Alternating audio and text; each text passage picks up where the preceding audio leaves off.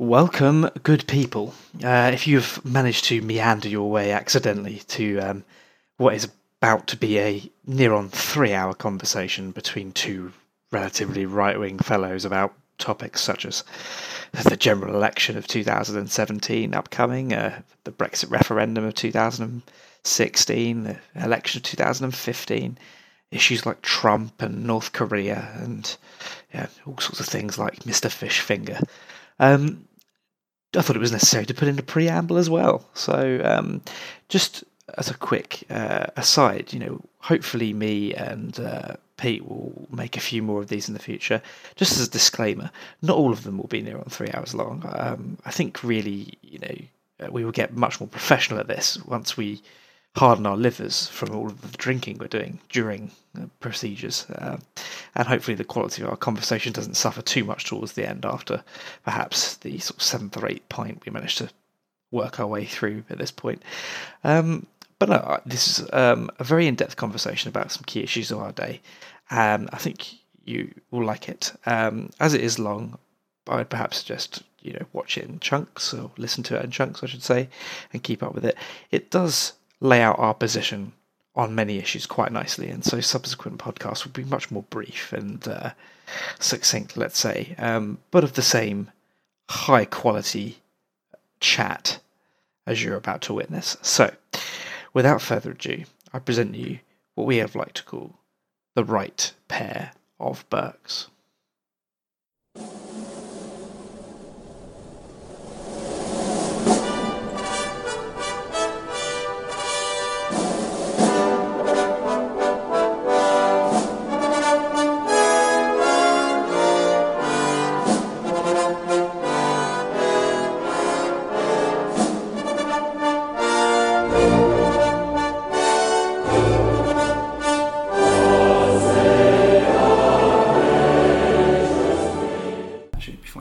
Okay, so welcome listeners. Uh, assuming there there Assuming are, there are any. going to be any listeners to this Which again, diatribe and rant. I very much doubt, but they- doubt. you never know. Um, 2017. Indeed, this is the inaugural episode of what we are uh, going to call, for the moment anyway, the right pair of Burks. Um, would Mr. Sears like to explain our, the logic behind such a decision? Well, uh, because we have the creative ability of a you know, brain damaged gnat, we struggle to come up with any sort of name. Um, obviously, right being to the right of the political spectrum, and Burke's um, uh, to some extent uh, of the Edmund Burke variety, and being Father Burke- of conservatism, being- small c being being Burke-like in the insulting sense, it seemed to make sense for that one. But we'll wait and see what happens. I'm sure if anyone does have a listen to it, they can come up with a more insulting word than Burke, but, pro- but probably not with the political connotations.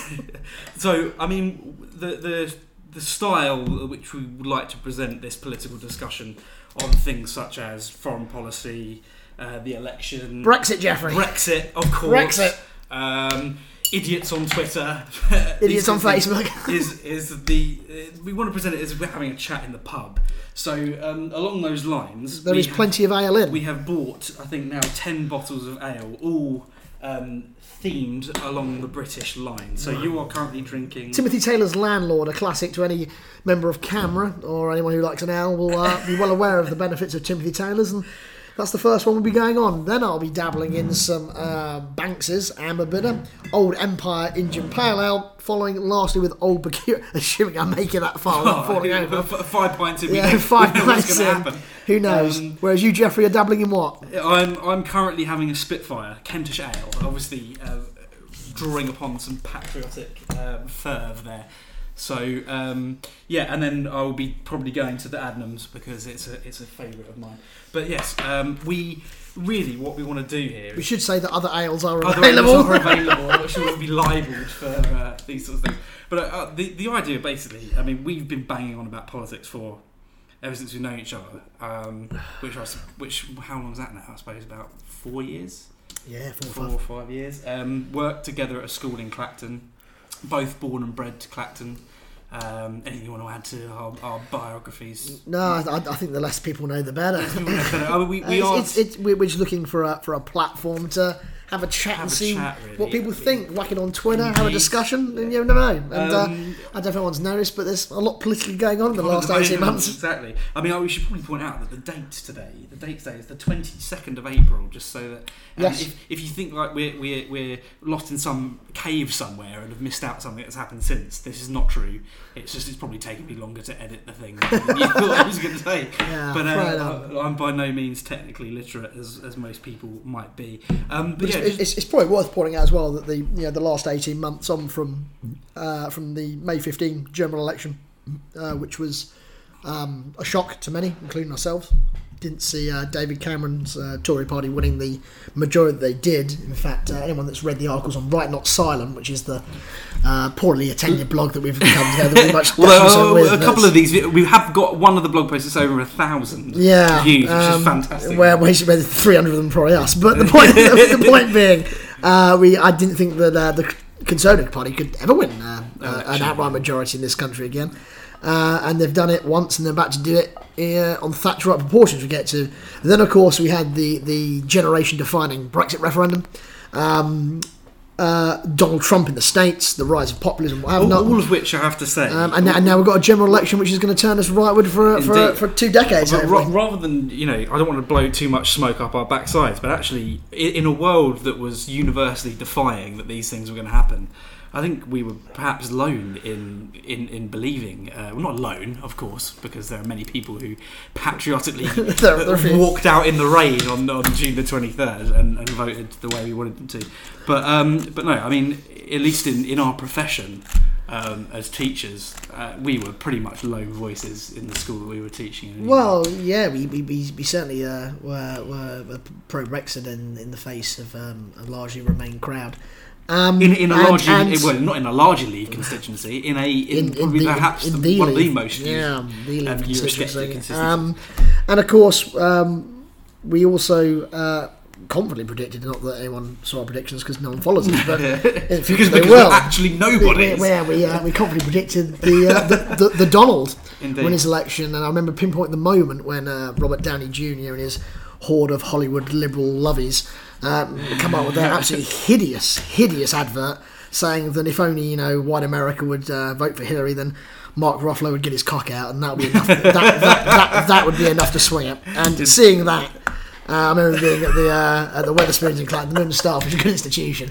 Uh, the the could- idea give a the, toss, the, the, the, idea that you could bribe you know these people that have, that have lost their livelihoods and have lost their identity and what have not with a multimillionaire getting his penis out in a film. Wow uh, that, that to me seemed the high of it. That said I mean we get to the Donald um, I'm far more uh, lukewarm towards him than I think you are Jeffrey. I- but, but, but, but I, could certainly, I, I could certainly identify the trends that were going to Only lead to, a point lead, lead, to winning. entertainment am I so am I so behind Donald Trump. I, I, and actually, largely as a test of the checks and balances that exist in America. I think people who were against Trump quite heavily, who thought you know this guy now in is going to cause all sorts of carnage. I think one of the most interesting things has been how a 200 plus year old constitution has has limited his power. But perhaps we'll get onto that later when we look at look at. Um, uh, American politics. Once we've got over this across the pond across the well the, pond, the real issues which is the real issues. which is our election Uh, which is 40 God-. God-fearing English yeah, patriots. yeah, the election on June the 8th I mean, I mean, if we were to talk about what the aim of the podcast is, uh, and the aim, well,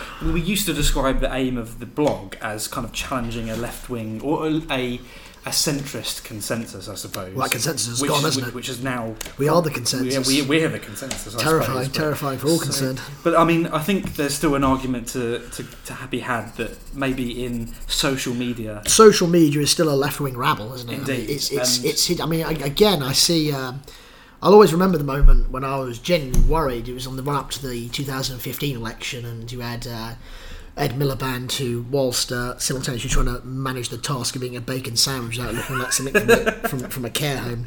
Um, while, uh, while, while most of the front bench Yeah. tried to look like they had names that weren't Gideon. Yeah, um, I, I I thought you know I, I was on Twitter but not really taking much part in it, and Facebook. Obviously, you get your friends, and I was absolutely convinced uh, that Labour would be in government. uh, Certainly not with a majority, but at the the from our point of view the doomsday scenario of the of the of the Tartan National Socialists. Perhaps the only prediction we have got wrong actually was that the I don't, think anyone thought the Conservatives were going to get a majority in 2015. Uh, well, certainly, well, they certainly didn't. No, Um, Uh, and, and which is why they offered the, the Brexit referendum. I Yeah, think, because actually they um, thought they'd never have to deliver. no, and then Um, they, they piss it would- away with the Lib Dems. Yeah, yeah, gone in, it'd be gone in Um, coalition to Dan Hodges, who, who we do enjoy being wrong on Twitter all the time, of course, did actually predict that Cameron would win quite handily. But Yeah, anyway, to go back to that point, um, the, the, the Twitter, I remember looking at the Twitter and thinking, Christ, they're going to do this because everyone was praying the, the Milifandom and every poll that I saw. We were in their bubble. Uh, yeah, and, and, and then and then the, the exit poll come in and then on BBC start coverage at ten o'clock wherever it is. I thought, well, actually, Twitter is so unrepresentative, and you're seeing it again now. I see these these, these, these retweeted polls where Corbyn Corbyn's winning seventy percent of the vote right now, and you realise that It's, it, it's like, that- it's like a that- 1930s Soviet Union is, quota, is, isn't it? Perhaps, perhaps, perhaps it's because you know Twitter is going to be the, the, the, the domain of the young and the younger uh, are, left wing and unthinking. As we and both were As we, we were, were yeah. As a mem- member of the C- CPG, Tony Blair. Shaken that, yeah, um, but look, yeah. So perhaps it is, but it, but but it, but it is uh, unbelievably. Um, uh, perhaps left wing is not the term, but a certain form of small L, mushy, virtual signalling liberal. Yeah. Um, and not in the sense of a of a Douglas Carswell or John Stuart Mill liberal, Liberal, but, but, no. but, but, but liberal nonetheless. certainly neoliberal. I think uh, it, it's the it's the logical conclusion to what um, comes from Blair, from Blairite politics. I think is a self-righteous um, assurance that you are right, and everyone that doesn't think like you must have some kind of brain condition. That that, Um, that that that is the one, isn't it? I think I think that's probably what's driven us to, to become more uh, openly political. I'm, I've always been interested in, in political questions and what have not. Um, but it's not just that you, it, it, we, we live in a time now. Uh, but I think particularly on the left, it happens on the right. Definitely happens on the right. Um, but it's particularly on the left where any disagreement is a form of neurosis. Yeah. It, it, it can't be a, a principled, logical disagreement based heresy. On, ba- based, Yeah. ba- ba- based on your belief of your, your interpretation of the facts. And the referendum was one of them, wasn't it? Um, where where we saw that anyone who um, who who had, voted to leave or was considering voting to leave the European Union must be some sort of uh, crypto fascist, um, and therefore you saw the polls skewed because you, you, you have this this this this this shyness, you know, the great silent majority, as, as Nixon called it, for the support of the Vietnam War, and it is, you know, p- p- people get browbeaten on social media. I think they get browbeaten um, um, um, with To stay quiet. Well, and- well, and- and then perhaps they nod along. What they do is, and you see this again now, they'll nod along as as, as, as, as Labour speak, and then they'll go and vote Tory. Tory. And they nod along, as everyone said, you know, about how if you voted to leave the European Union, you're a racist, and they got into the ballot box and they voted to leave the European Union. Yeah. Well, I um, mean, uh, I- I mean, I, I think that's what's perhaps inspired uh, why we were banging on about our introductions, and which are going on far too long, by the way. Well, no, I think it's important. But, uh, I think actually one of the themes that I noticed when we were during that time, and during before that, with the, with the whole Clacton being the only UKIP constituency in the country, Yeah. there was a prevalence of a belief that this was only because, especially as we you know working education and the like, that this was a, a due to a lack of um, political education, a lack of worldliness, and that only if we could. If we could um, fix this problem, um, that people would not vote this way. I think it's. It- just a massive misunderstanding it- of people's it- motivations. thick, thick idiots like Dan Hannan. Yeah, yeah, thick, yeah, absolutely, thick, thick, thick, and and and not to again, not to blow smoke up our ass, but we are we are both academically, you know, quite qualified in politics, Well, and, we, I, I, and we've it- taught it. It's it's it's it's it's it's, it's, it's, it's the misconception though that uh, unless you went to the University of my shed. Uh, and, and, got a Leeds Metropolitan. and, and, and got a certificate in colouring in. You must, you must be thick. Um, I, I think we've got to bear in mind the great, the great dilution of higher education, and therefore the, the that is the- a, that is basically since Blair become an experiment yeah, and to lower and, the, and, the and, youth and there's been great work by uh, um, Matthew Goodwin, who's, who's on Twitter, the, the academic who does some great work breaking down the numbers all this stuff, and it's been far more on the money than all the other pollsters. Uh, but he always relies on this, on this, you know, this uh, not relies, but mentions the, the degree versus not degree and this sort of stuff.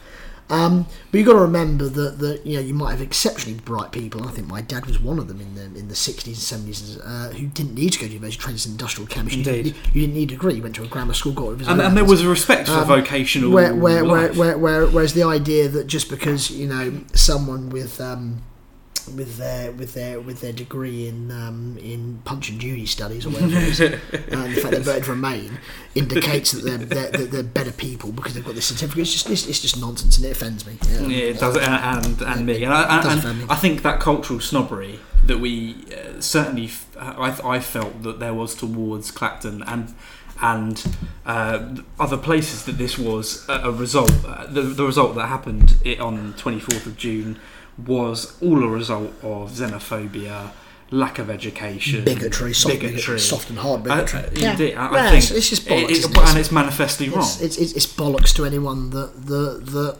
that, that, that thinks about these things. Um, uh, at no stage is is any desire for your, your respective national parliament to have things to have control over things like who comes in and who goes out is a, is a racist position. I mean, it's the position of a majority of countries on the globe. It's only the the bizarre um, neo-Soviet project of the European Union that believes in abolishing borders, and all these and, and all of these people that, that jumped on the bandwagon of you know the nation state is dead.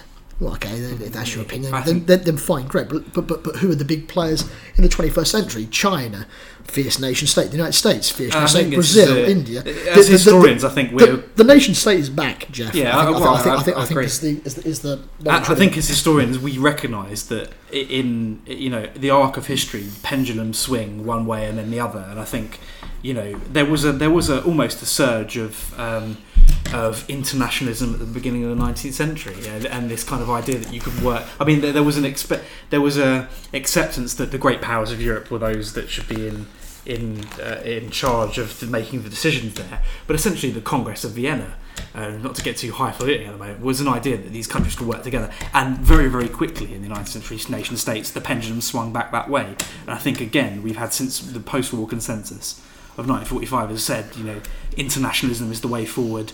Human rights conventions, um, European Union, the IMF, all of these things. I think people are rejecting them because they have no cultural capital. They have no people don't understand. Not people don't understand these things. People don't care. People don't buy into them. People don't have any feeling towards. Um, I think some people do. Clearly, I mean, uh, some people clearly do feel European. I don't know if you met any. I, I, no, I haven't, and, and and this I think again is is the bubble I have. You'll you'll have the virtue signallers who'll paint their faces blue and make an awful racket around you know uni, uni world heritage sites. You know, um, fine, um, but I've never met anyone genuinely. You know, this um, this um, citizens of the world versus citizens of nowhere thing that treats That's a really interesting concept, um, actually. um, and I forget the chap's name um, who talked about somewheres and Somewheres and anywheres. I'll, f- Um, yeah, find no, out the name I'll us. find out the name and, now. and, and, and, doing and I genuinely believe that this is now the divide of our times. I think, Yeah, I think me too. And, I- and, which Brexit highlighted. Yeah. I think what this election, which we're going to move on to now, I think is Yeah. is is going to be divided I. I, I think I think um, uh, and this will this will be the only time I ever say this. I think Owen Jones was onto something. Um, when he said that, yeah, that, that, Oh, that- dear. yeah, yeah, it's quite quite strong this land uh, ale. Um, no, I, I think Owen Jones was onto something when he said that um, the traditional, not that their their their the ideas are wrong or different but Chaps and boy, to interrupt. The chap's name is David Goodhart. David who came up with Goodhart's. Somewheres and Anywheres. Somewheres and anywheres. Uh, I think really, we'll really- maybe we'll go into this idea yeah, in a minute. really, really good distinction. Um, but but whilst left and right still exists, but the confusion is immense. And I hope we get onto the Front National in France to talk about how actually beyond uh, the belief These are not sovereignty, right-wing they're- they're- parties, they're- they're- no. they- they are a, a, a, nationalised economy party. But broadly, um, the left-right divide doesn't exist passionately anymore. The the exist divides between the globalized versus the patriot, um, Yeah. the, the, the, the somewhere or anywhere, Yeah. the, the, the, the vapid versus the sturdy. uh, Yeah, if, if uh, well, so just for anyone that's not heard of this idea, so uh, David Goodhart has basically summed up the divide in Britain that we see post Brexit um, as the difference between anywhere. So these are people that are quite happy to, um, you know, go to the European Union and work in an investment bank in in in um, how, uh, where was Frankfurt, or um, you know they have degrees from uh, from um, Erasmus. Uh, Citizens of the ci- world. Citizens of the world. You know, people that that, owe, to. Uh, that, uh, that owe their ultimate loyalty nowhere. Yeah, and, and, and they they've left hmm. their, their place of birth and gone to university somewhere else and, and, and married you know people from, from other cultures and and and, A perfectly legitimate position. position, but at the same time, they feel no, as a result of this life, they feel no connection to cultural hegemony. Well, even worse, I think they feel contempt to the nation. Yeah, Um, absolutely. you know, I, I am European, not Like, if my only name. you'd been to Cambridge, you'd understand. yeah, if, if, if you know, yeah, if As, you and I don't mean the university, I mean the place. no, And- and yeah, I think that that's probably what they'd say. the, the, the sort of people the, the biggest uh, element of the referendum was the fact they might have to queue 20 minutes more at an airport um, check-in and, or and pay slightly more for their Apple computer. yeah and and, and, and, and I think um, um, there has Spanish there, there has been a shift away from uh, you'll tell me as your US knowledge either the 92 or 96 election with Clinton it's the economy stupid whichever one it was That was the 92 election. 92 Yeah. I'm not sure that's true anymore No, I don't think it is. Um, I, I, I, I think people will not make themselves um, destitute, but I think if the the, arg- the argument of future wealth, if it's a if it's a, a trade off between being 1.4 percent GDP better off versus 1.1, but that cultural identity preserved, Uh, pe- uh, people will now choose the 1.1. I, I do, uh, and, and actually, at the same time, I think people realise that it's not always, um, you know, economic growth. You don't always see the benefits of it in your life. So you know, the growth rate might be higher if we're part of the single market. You can argue against that, or yeah, and I'm sure we would. But actually, it, are, are your child's class sizes going to be any smaller? Are your um, uh, rubbish collections going to be any more frequent? well, I don't. I, I don't. are, are, are your, are your streets going to be as safe? yeah, Um, actually, yeah, know, it's, it's a big, big one that is constantly left off. You know, is, and- is, and- is, is your is your um, non-economic life Yeah. going to be better? Um, and, and I think that that is coming more and more, particularly as you look at the the relative stagnation of of um, earnings, although the cost of living has fallen, so people are getting better off. and that's always Yeah. overlooked. W- But but wages are still rising faster uh, but, but but then you know, look, you know, the Battle of Britain wasn't economically sensible. as I drink Spitfire. Yeah, you drink the Battle of Britain was not economic. The Napoleonic Wars were not economically sensible. neither was the Falklands, Uh, neither was the Falklands. Um, which uh, I'm sure uh, we know the uh, impact of the come on. 1983 Um, election parallels to today. yeah, um, polls wise. you know, the, the, the idea that, that, that, that a lot of people, or the majority of people, will, will always put their, their, their relatively narrow economic self-interest above the nation. And- And we, we, saw, we saw the disconnect with Emily Thornberry during the Rochester by-election And- and with her with her tweet of the, the, Cross the, St George's white, hanging out white, white, white van man, a couple of England flags, a, a perfectly normal scene to, to most people in any normal town and, and street in Britain. You know, I, I live a few doors down from my council, remain unnamed, with a 15 foot flagpole in his garden with the, with the Union Jack flying. Um, no, no, rightly so. Well, well, why the devil not? But, I- but, but, I I probably wouldn't. Well, but, there's, not, there's, there's, there's, there's hardly a house in America that doesn't have the, the stars the Star Spangled Banner hanging outside. But, but but Emily Thornberry then come out with a image from Rochester, as if this chap, well, I think the Sun did investigation, was a had about two or three different jobs and paid all his taxes and what have not. The idea that this was a bad thing, you know, and and, and pe- people have turned away from that, and this is why I think when I think we'll come on to the election here. Yeah, yeah, um, this this is why Labour are in so much trouble. Mm. Is that the image from Rochester man, whose whose name I forget, would have been a staunch Labour man. He probably at the last election, if we're going to be stereotypical, went UKIP, and at this election we'll almost certainly go, I think, Tory. Mm. Conservative, Um, not because Theresa May is wonderful, but because UKIP's purpose is done. Um, and I say that with no malice towards them. I'm more sympathetic to UKIP than most people. Um, and, and, and the Labour Party has become um, wholly unelectable. So perhaps we'll move on to the, the election, of June the now, 8th. Absolutely. I mean, I think the first point is, you know, we need to kind of explore is why really did she call this election? I think it's not exactly the most arcane question. Um, it, it's quite clear that the poll numbers suggest that she's going to get a stonking majority. Um, That said, though, Jeff, the poll numbers have been that good since day one. That's very true. I, I don't know. I mean, perhaps we'll disagree about this. I think that she, for all of her perhaps flimsiness on conservative, some conservative things like the economy. We might move on to these later. Um, you know, there are elements of Ed Miliband floating around her economic policy and, and, and even some of her social policy at the moment. It's, the, it's that it's that move to a big tent centre, isn't it? Absolutely, but I'm not- having said that, I'm not sure. I'm not. I'm not sure she needs that to win a huge No, majority. and, and having said that, and the good that government can do, which is the quote that she has, I, I think there's a definite Keynesian revival um, uh, with uh, Theresa May. But putting that aside, Philip Hammond could be Gordon Brown, couldn't he? yeah, absolutely. I think, but putting that aside, I think actually she realised that going to an election when she became the leader would have been politically. Um, not, I mean, she would have won a majority as big as she's going to win now. I would have suggested, but I think it made sense to kind of see through the implementation of Article 50 up to this point before uh, calling it. And it does seem, I, I don't know whether I'm being politically naive here, but I think she did have a genuine change of heart over this Easter break and thought, actually, you know what, this this has to be done now. I, Um, I, I, I, I still think there is that because, because the polls have been apocalyptic for, for, for Jeremy Corbyn since he's become leader. uh, when, when Cameron was prime minister. But- the, now I'm not sure I agree with this one, but there is a school of thought I've seen um, retweeted and round of thought about that actually this election is an opportunity for her to pursue a, a soft Brexit. And I'll come to this term in a minute because um, as I was speaking to a to a chap the other day, you, you you only ever see this distinction between hard and soft from people that want to stay in. Stay in. Well, I Um, was thinking this the other day actually. um, and just to just to quickly butt in on that one. I mean, i- i- what is? I think this is exploration of what you're going to talk about anyway. But what is a soft Brexit? To to leave the European Union, to half leave in rather than half out, to Well, borrow well, Peter Hitchens'. But, but to leave the jurisdiction of the European Union, you have to leave the single market because, as they have been quite clear, you cannot be a member of the single market without accepting the, the four fundamental freedoms. One of which, well, all, Freedoms. well, freedom. Well, there we go. Yeah, But, uh, freedoms.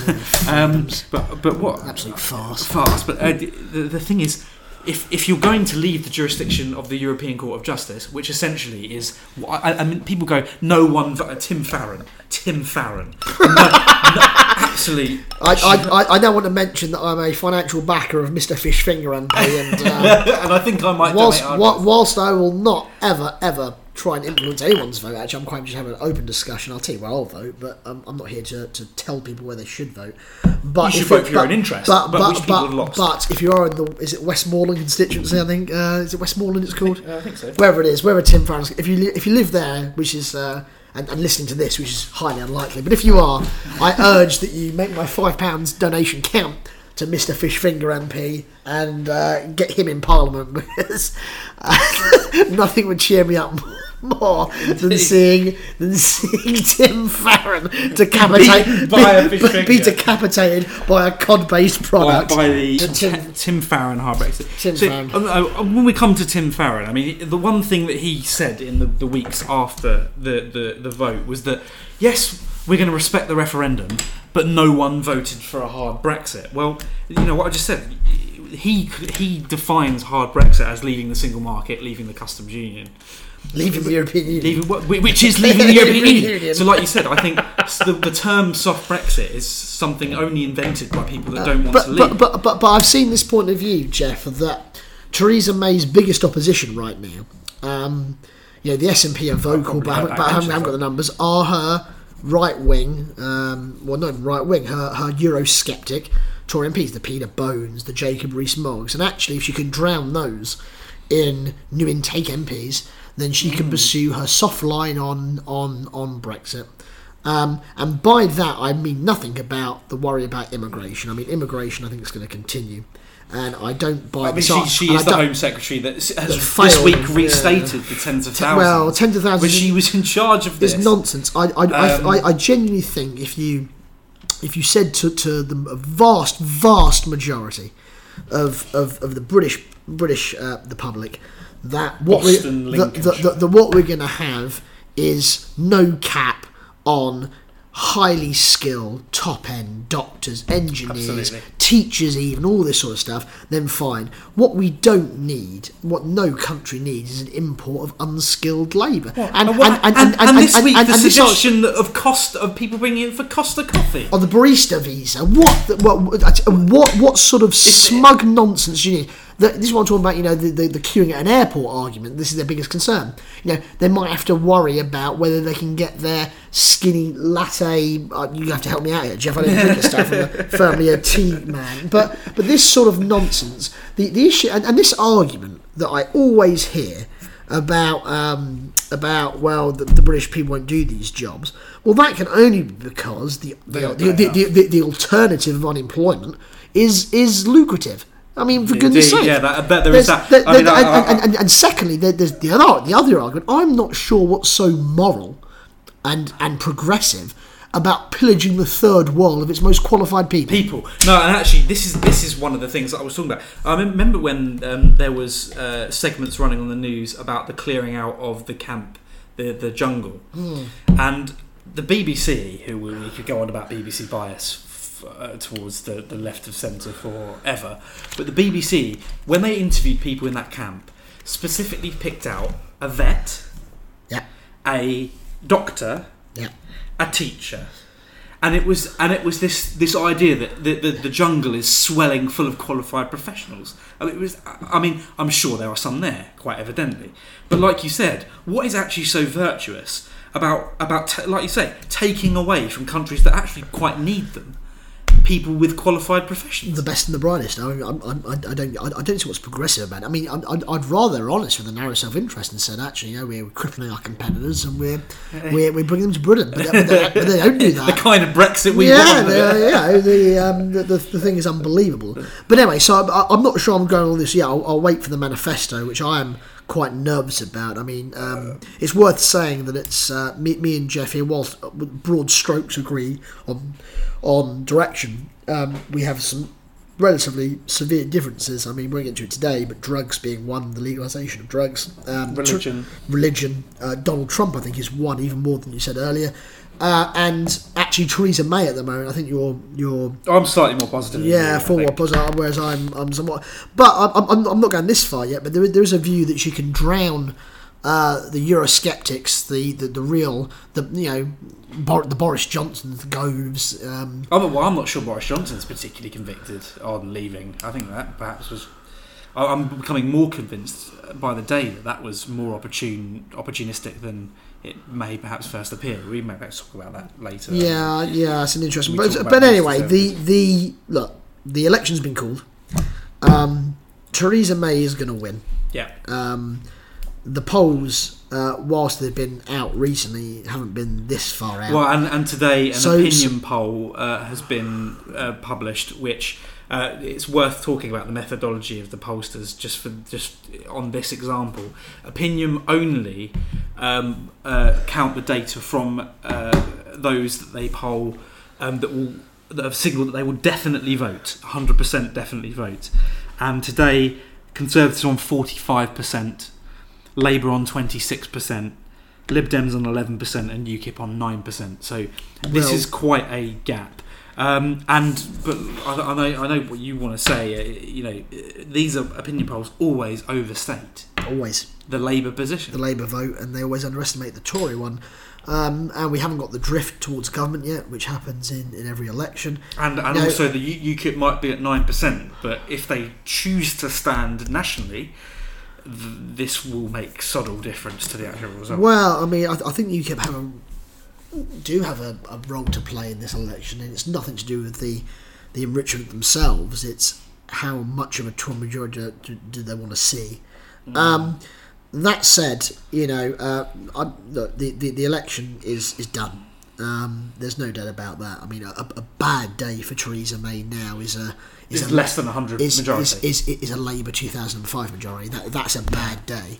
Um, I think it's going to be, and I'll, I Yeah, will- I'm just I seeing will- on the screen there that a different poll in Watford puts Watford of all places Yeah. puts Conservatives at 44 percent. in Watford. Well, I mean, the, the, the, the, I, I will put in my full prediction.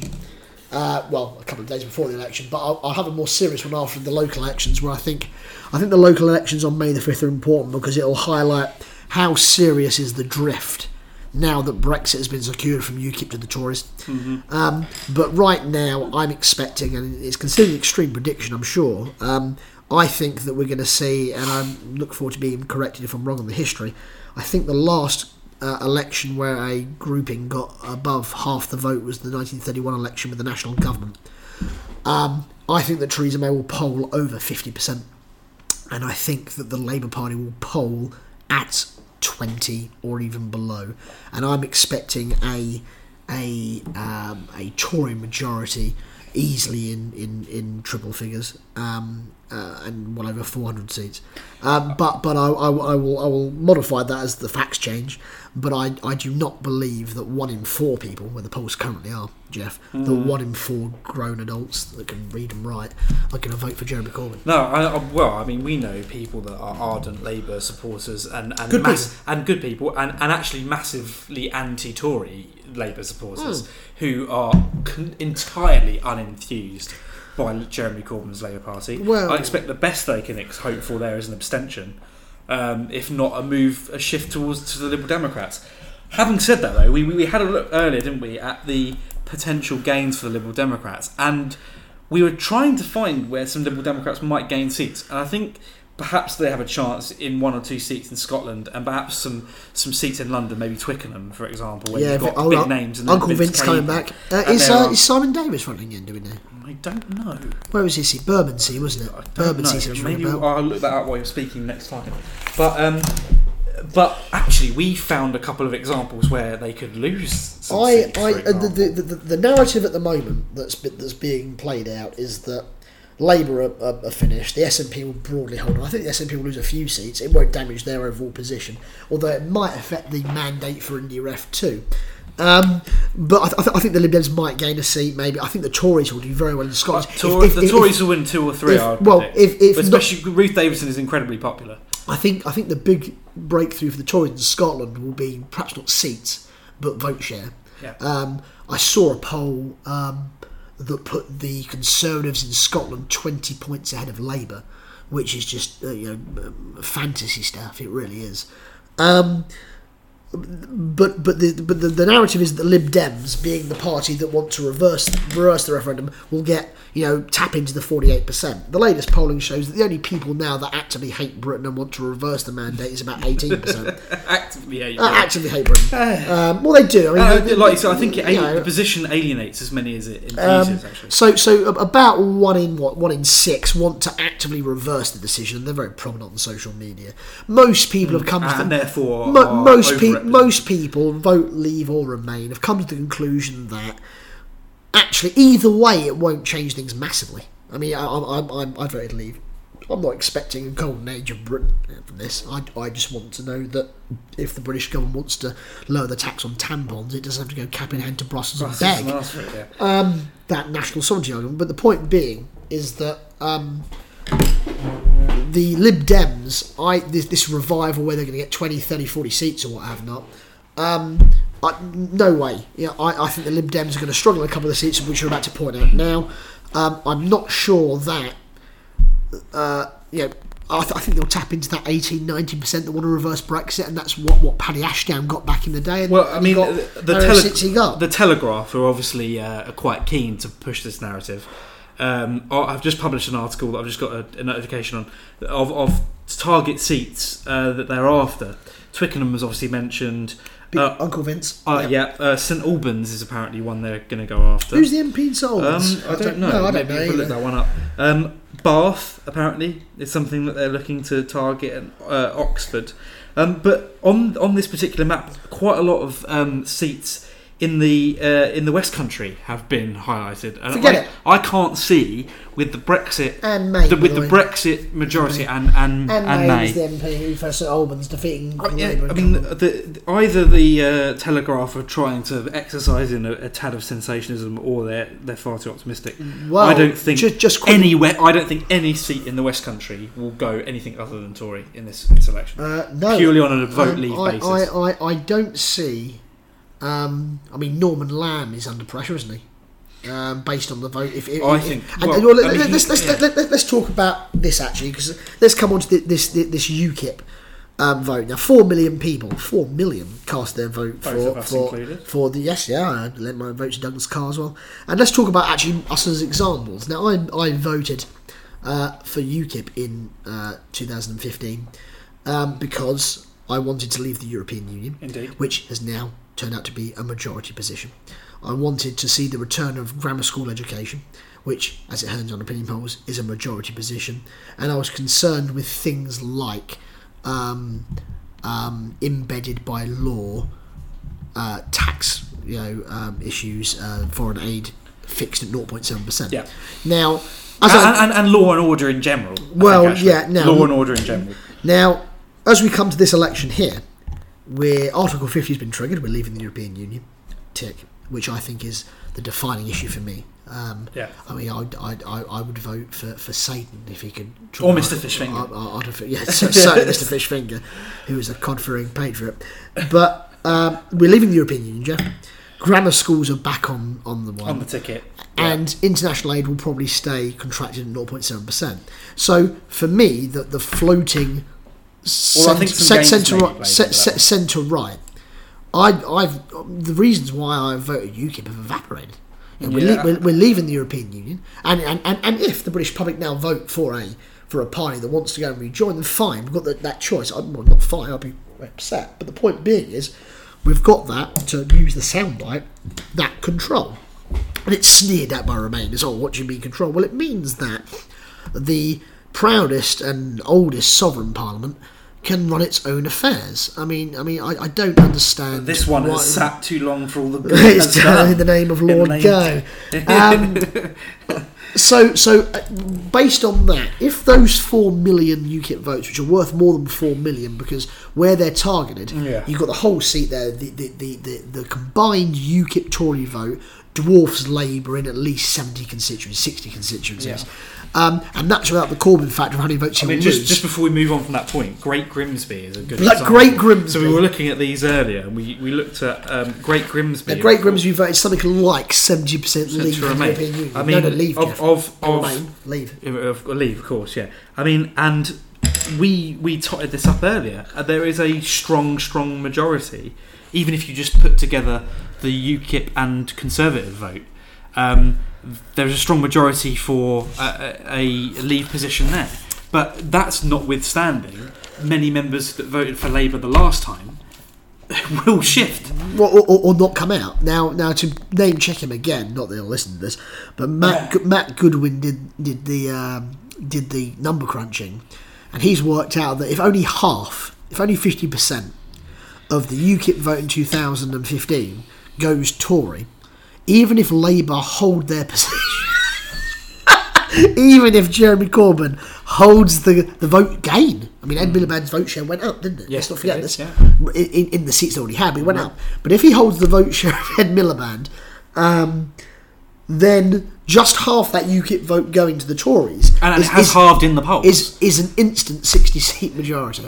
Since that since Now, now, now, I think more than half go. I think I think the only UKIP vote that will stay UKIP is in those seats, and we might be in one here in Clacton, where people are genuinely committed to UKIP. Um, and they have a good council presence or, here as well. yeah, or where um, where that ex BNP vote, which was marginal. I mean, I know the media come up, but, but but there was a big, the, the most vast majority of the BNP vote off that collapsed after their European success in two thousand and nine or whatever it was. Um, that will stay on the extreme fringe. I, I think as much as three million of that vote will will, will, will go to the Conservatives. Three Um, million? th- Three of the four million. I, th- I think half. I Two think million. half. Two million. I, I, I, I, th- I think about a million people will vote UKIP. Um, uh, but again, again, I'll wait till the local elections. But, Yeah. but, but in the local elections, I think I think they. I mean, they, they're down to eight percent at the national polls, and then what do they get in the general election? Twelve is it? Twelve percent they got something like that. Uh, yeah, I mean, looking at it as well, I think the, the mistake that the polls might make is, and, and people looking at the polls might make, is that actually, um, you know, generally these polls predict seats off of a uniform swing across the country. I think in constituencies where it matters, the swing will be even higher for the Conservatives, and they will pick up seats. Those those Midlands northern seats that Yeah. voted to leave the European because Union. because the national swing is by the by. I mean, f- forget Scotland. Forget it. Well, it Sc- just Scot- doesn't matter Sc- on this, Scotland- on, the, on this, well, this, and, this. and, and I think in many ways that, that Wales might be out of play for for, for, For Labour. For, for Labour, I think, I think it might be. I think I think UKIP are very popular there. I mean, I know UKIP might be in trouble though because obviously Mark Reckless has gone independent in the Welsh Assembly. yeah, Um, and will probably, if if allowed, rejoin the Conservatives. But there we go. well, they didn't let Douglas back, did they? No. I, know, I, know, I know he's claimed he didn't want to. Yeah, well, Too busy flogging his book. Um, going against the establishment. going against the establishment. Um, bless him. Um, that's So you used to like Douglas, but um, Well, I mean, I, I'm, I'm, he he did great work in securing what I think is the most important uh, question in British politics since Maastricht, and that's leaving the European Union. Um, I mean, every if, if Jeremy Corbyn had in 2015. Um, uh, assuming he'd been leader of the Labour Party, obviously, Hmm. ha- had he in 2015 been the only party offering a referendum on Europe, I'd have voted Labour. for it, yeah. I'd have voted for Labour. it's very true. Um, um, and and this is what I mean. This was always used as a fringe position, and yet this is a bit like the grammar school question. The- is is the majority position of and, the country? and, and people and people that were not with that majority position refused, still refused to accept it.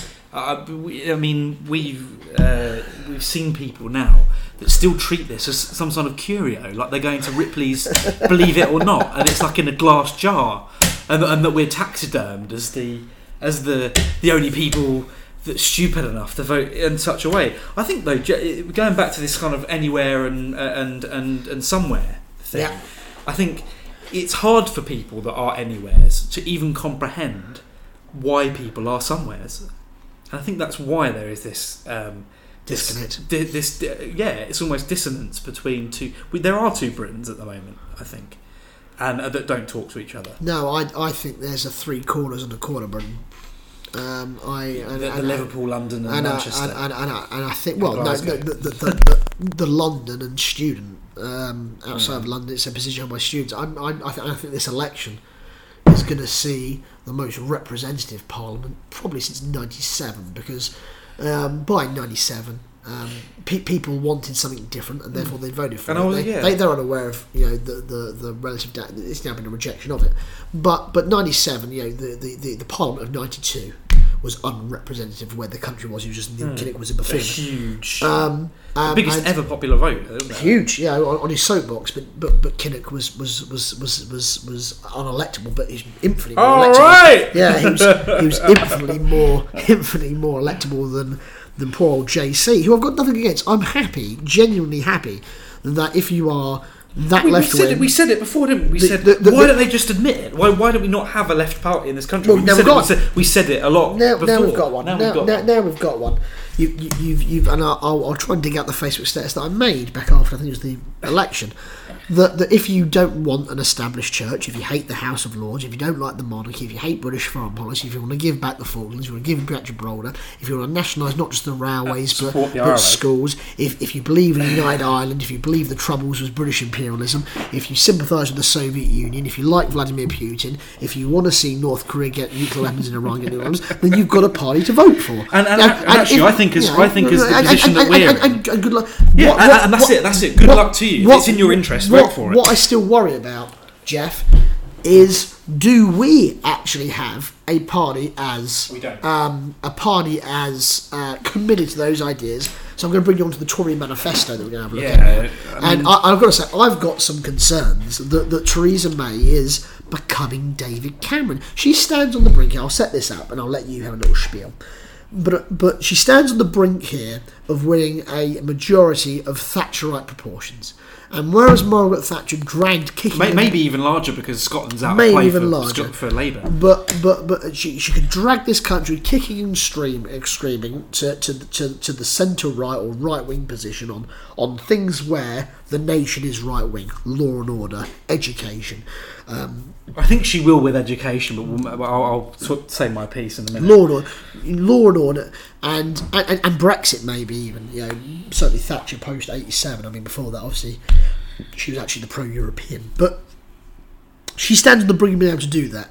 And yet, what we've seen from the manifesto so far seems a sop to, to the Osborne like um, Cameron, Cameroon, whatever the whatever phrase the, the plural serves want to use.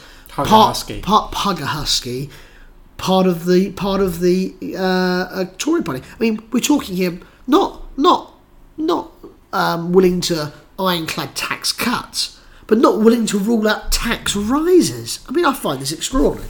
Find it extraordinary. Take us So away. Take, yeah, manifesto, Yeah. and um, I can see where you're coming from with the. I mean, because I I think actually, why you say we have some disagreements. I think we want the same thing. I think we both want a, a conservative party that has a strong attack on law and order.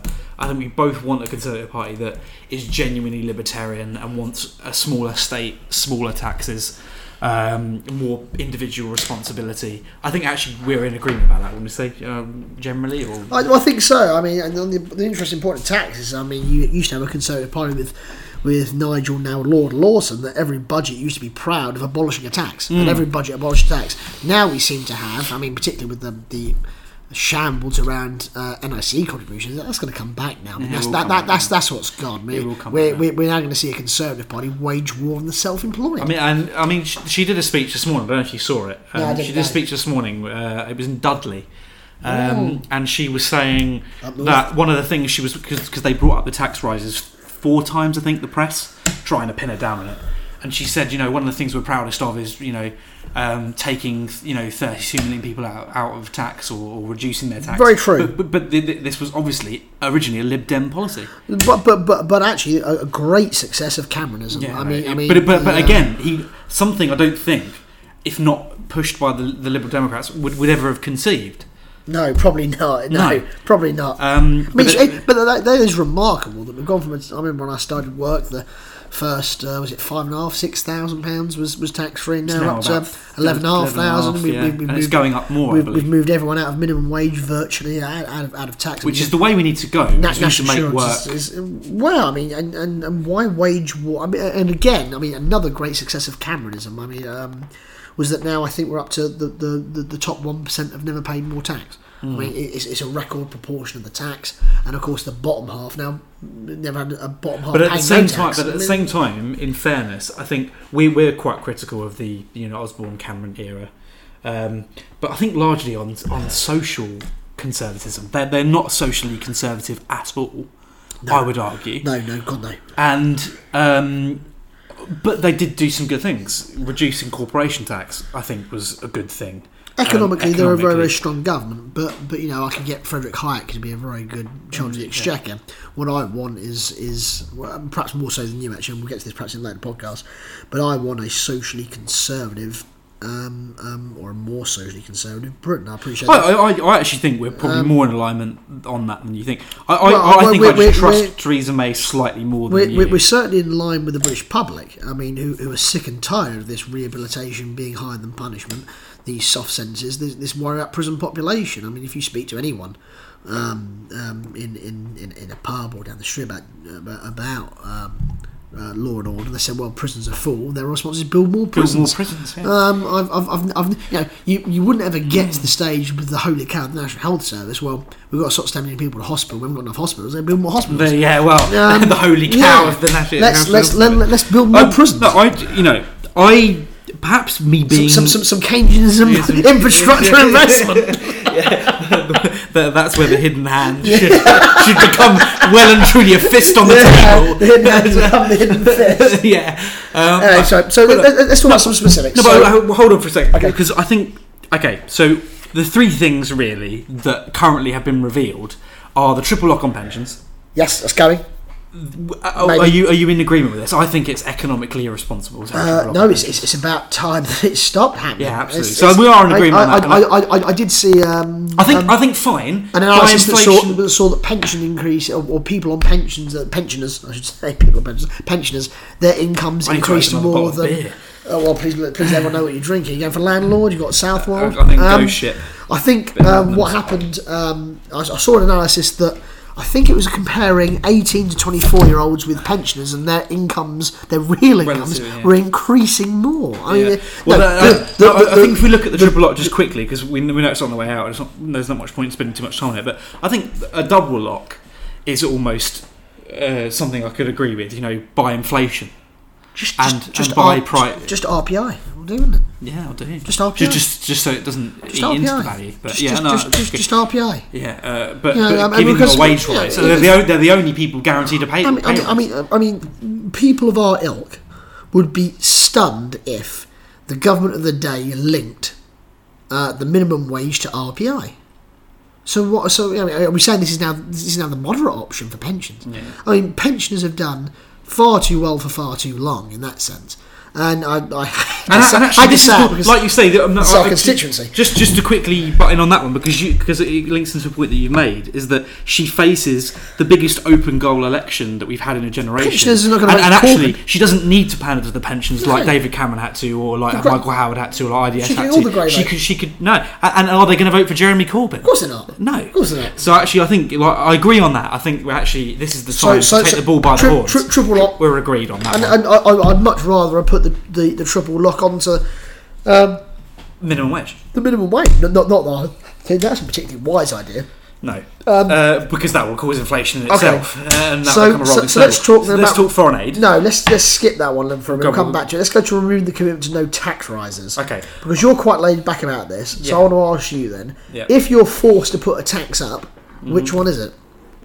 Well, this is um, politically very sensitive, isn't it? I, I mean, Well, we, we're not running for election. Go nuts. for- okay. So, for example, we I, I was teaching a lesson to some year 13s the other day about Thatcher, uh, about her policies of reducing uh, direct taxes and increasing indirect taxes. Clearly, VAT is area. I, think VAT is too high now. I was going to say you VAT that, is too high now. Twenty percent. Twenty percent. When you look one in something- one in one in every five pounds of Yeah. whatever you buy. and, and, and I've always if, you're, if you're buying a TV for a thousand pounds, two hundred pounds is going to the and, state. and, and, and the, And Thatcher, the Thatcherite philosophy on this, uh, one thing I'm certainly not in agreement with Thatcher on, and I know you're much less of a Thatcherite than I am, but it doesn't make sense to increase VAT because you know uh, it, tax it's, on the poor. It's, it's, it's a tax on the poor. It's regressive, but it's also that it, it, it you know one rich man, even if he has a two two million pound Bugatti Veyron, only has to fill it up once a week, the same as a man who has to commute. You know, forty miles a day to his job. It, it is not economically sensible to rely on indirect taxes to fund your government, and it's too variable. So I, I'm, not in agreement there. I, I, I, oh, I'm, I'm still. I'm getting to this perhaps on another podcast. I'm not convinced of the moral case for that. VAT, I'm no, really perhaps not. not. But, but then, but then, I- I, I, suppose if you, I think yeah, I suppose it provides an incentive to the government to uh, to promote, uh, you know, commercialism. I- well, That's not a good thing morally. I don't know. Yeah, another podcast. yeah, I'm sensing that's yeah, another, another podcast. podcast on that one. But no, I mean, look. So- so- uh, look, let, us put it this way: I don't want to see. I don't want to see national insurance go up Okay, because it's a so, jobs so, tax. so, so you've ruled out national insurance, you've ruled out VAT. and, I, and I wouldn't want to see income tax go up either. Yeah, so because it's interesting, ju- just to put this one out here, because perhaps we haven't explained this on the podcast. We're talking about this uh, before we did this down the pub, and uh, Jeff was more laid back about the commitment to rise in taxes, um, as I think he was perhaps more laid back about when Philip Hammond originally made his announcement on national. I think that's a fair comment to make, Jeff. Uh, um, yeah. So now I'm trying to drill down. Now, Obviously, I'm, I'm I'm a tax hawk. I'd like to see as many abortions as possible. I appreciate that's an extreme position, but I'm interested now that if he's not worried about uh, removing the commitment to no tax rises, which ones is he having to go up? And we said no to that, no to national insurance, no to income tax. Where are we going? Well, No corporation tax, I assume, to make us competitively post Brexit. corporation tax should definitely go down. Down, down. Um, no, no. I mean, this is this. I It's think- time for a U-turn, I think this. I Is. I think this is the difference between where I have more. I, maybe perhaps naively, I've got happily admit it now. And I'm putting myself up for scrutiny in the future by recording this for posterity, but I've got much more. Don't worry, no one's going to listen to it. gonna listen to it. No one's going to listen to it. You're absolutely fine. Um, but uh, I, I'm slightly more. The thing I'm more relaxed about is I think you you're more suspicious of Theresa May's motives. Uh, on uh, I'm suspicious of Philip Hammond's motives. Do you, do you think Theresa May is an effective prime minister so far? Ignore Labour and what she's facing. She's facing a rabble that I said earlier to I- you. That, that if I was running under the Tory banner, I think I'd win the general I, election. I don't want to go too far down that, that path right now. I think we should Okay. talk about it Okay. because I think we need to stay on the, the tax thing. Okay. The answer is no. I think actually, if if um, May had been against Ed Miliband in Prime Minister's questions, she would have, she would have had a few It's a thought, isn't it? she'd have had a few uh, humdingers. I think she's quite bad at that sort of thing. Where I, where I think I, I, I just think I think she's slightly more genuine than you think she is. No, I think I think she's genuine, but I think I think I think I think she's a genuine centrist.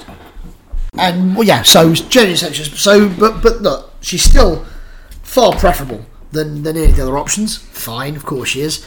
You know, I'm not going to Prefer- go. more preferable than probably any but- option since but- Michael Howard. But but but but, but, but, but, what I'm saying.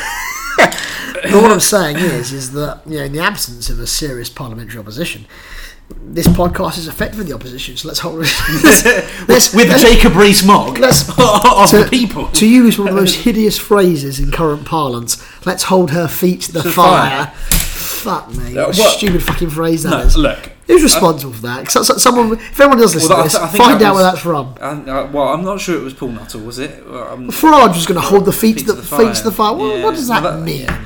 I don't know. Um, Bugger off. You should have said brazier. um, but anyway, no, I think look, th- this is why I think we're actually closer than you believe. I, I don't want to see an increase in national insurance because it's a jobs tax. No good. And, and actually, I think we could go on about this in another podcast as well. But the future of the NHS, I, I I think we need to come have a complete and utter fundamental grassroots rethink of how that's funded and what it's for. I don't want to see income tax go up either because that's against conservatism in, in general, and and I don't want to see VAT go up because it's regressive. The the point is, I think it's just politically naive to bind yourself by law not to do any of them. And- Agreed. And and, and, Agreed. and, and from my point of view, I think removing that from the manifesto that's the only reason why I support it. Okay, foreign aid. Kick us off, Jeffrey. Not not 0.7 percent of GDP. Um, it's G- GNI. G- sorry, GNI, of course, Which includes things like prostitution and black drug dealing. market. So Britain's hot some wealth. Uh, it's up to about 13 billion quid. Um, seems to be, and I'll, I'll happily be contradicted by any opinion poll unless you're against it.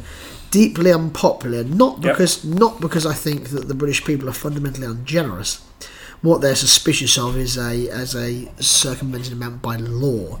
Um, And, where this money goes. and and, and, well, and, on, and- Euro, on on Ethiopian pop bands. well, and, and, and to countries that it's an argument that gets sneered at by our liberal elite that we've talked about before, but to countries that have nuclear weapons programs. Now, if you can make the argument and space programs. space programs, India.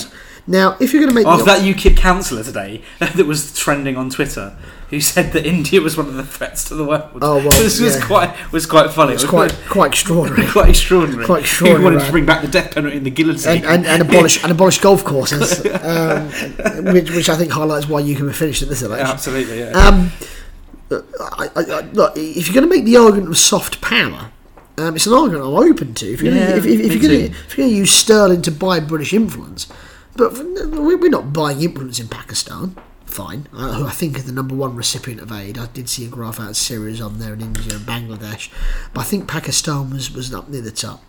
We're not buying any influence in Pakistan, which is becoming increasingly Islamist since uh, since 9/11, isn't it? Um, and, and and actually has been a um, a lukewarm contributor to Western civilization.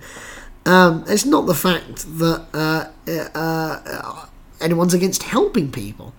It's the fact that you know um, who was the U.S. politician that said that foreign aid is taking money from the poorest of rich countries to give to the richest of poor countries. I think it was someone Not- like not one Ron that I can Paul. see off the top of my someone head. like that. Ron, Ron Paul It would might, surprise might, me. might have been someone like that, but but but it, but it seems to be the case um, at a time where we've got aircraft carriers and no planes, where in in an ele- in, the sorry in, just, in- just to quickly butt in, you, uh, just to, because you were talking about where the money goes. Forty percent of the budget, Yeah. forty percent of that budget so what's that about goes- six billion quid goes No, to billion quid. multilateral organisations such as the United Nations David Miliband.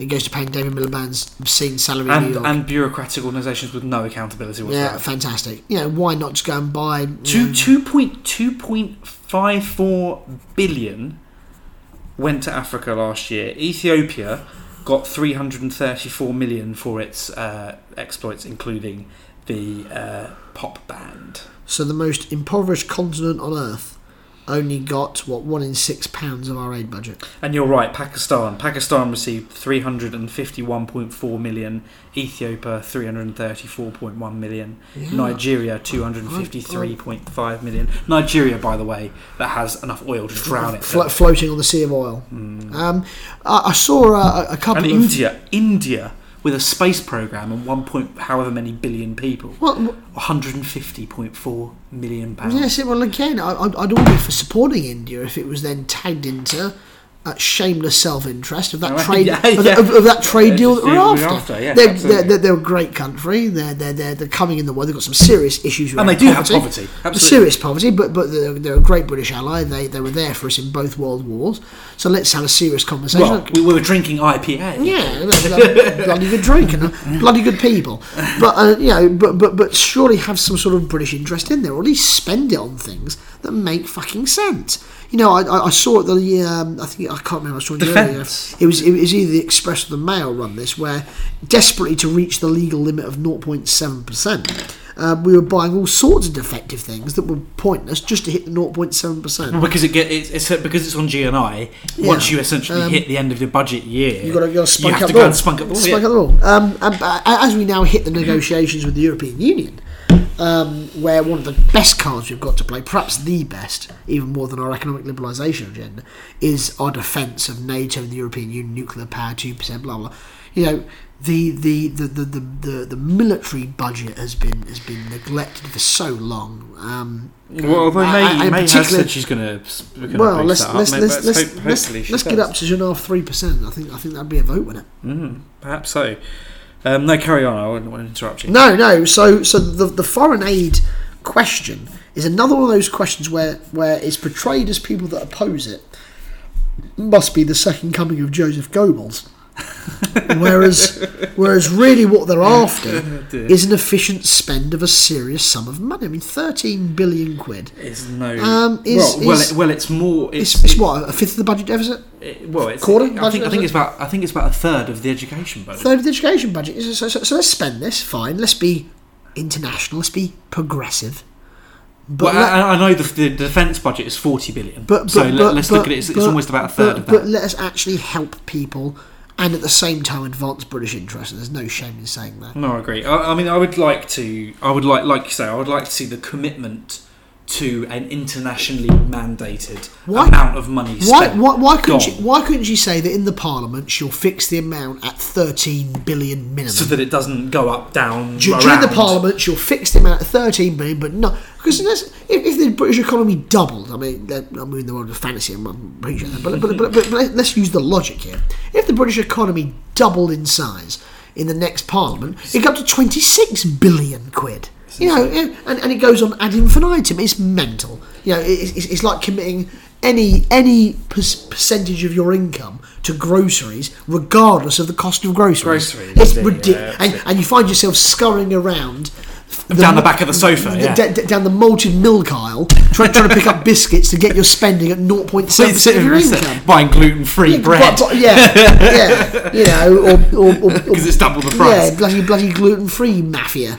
No, You know, I- it's, it's, it's not regardless of the to, to the nutritional requirements of your family or the actual the actual the actual money that you're spending. It's just nonsense. Now, I would, I, look, I, I think the, much for my same reason of the tax rises, I think commitments to anything on this level, especially in a time of economic uncertainty and times when we could use the pennies down the back of the sofa for things, Yeah. I think commitments to these things are insane.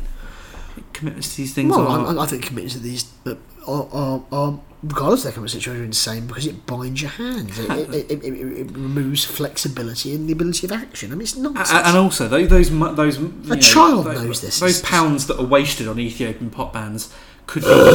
I mean, uh, essentially, I mean, it's because we're committed to some international. Thing. I, I understand the political argument. The political argument is that a time of leaving the European Union and the narrative, and, and not just the narrative, but the objective should be to make Britain a globalised country, going to the rest of the world, getting outside of the 15 trillion budget that the European Union, um, you know, trade deals gets into and gets us into the 58 trillion of the world's economy that we should be accessing. Racist. Well, absolutely. Um, You're racist, Jeff. But you know that should be the narrative. And I understand the political argument that if we take away the foreign aid budget now, it makes it look like, at least politically, or it could be spun politically, that we are withdrawing from our influence in the world. So, withdrawing. so, so just But- but- guarantee but the get- 13 billion. guarantee the 13 billion remove ourselves from the international commitment and say we don't have to be part of international organisations to do good and that goes exactly with the narrative of leaving the european union Yeah, no, it seems to me to be a perfectly. So I think actually we're agreed on all three of those things. I think perhaps just I'm slightly more optimistic that May will the- be more nuanced and clever with them than she will she will put in a manifesto. She'll be more conservative than I imagine. Yeah. Okay, so that's probably enough done with Theresa May. I mean, we're an hour and ten in. If we look to finish about 90 minutes, maybe two hours, and I'm not sure it was Yeah. the first five minutes. Well, who cares? This is just for Let's- us anyway. We're getting half cut until let's- about let's- Yeah, I, I think we should just backtrack slightly and Oh, look at, look at um, what the impact on of the uh, the uh, council elections could have on the general election for each party. I think it's interesting. It's it's co- it's almost like an an early indication for Theresa May how her her campaign's going to go in the early part of May. Let's say that Labour is absolutely decimated Well, that's what's going to happen. Jeff. in the council elections of May. yes, it's going to happen. This is only two weeks away. It's going to happen. The Uh, manifesto no, it's about four weeks. In May the fifth, the council elections, and then June the eighth. twenty second of May now. The twenty second of April now. So Oh, oh, it's oh, sorry, sorry, sorry. I, I, I thought I thought you meant the difference between the local elections and the national. No, no, no. So Sorry, we're sorry. only a couple of weeks Yeah, away. sorry, now the manifesto that is much. not due to be published for another three weeks.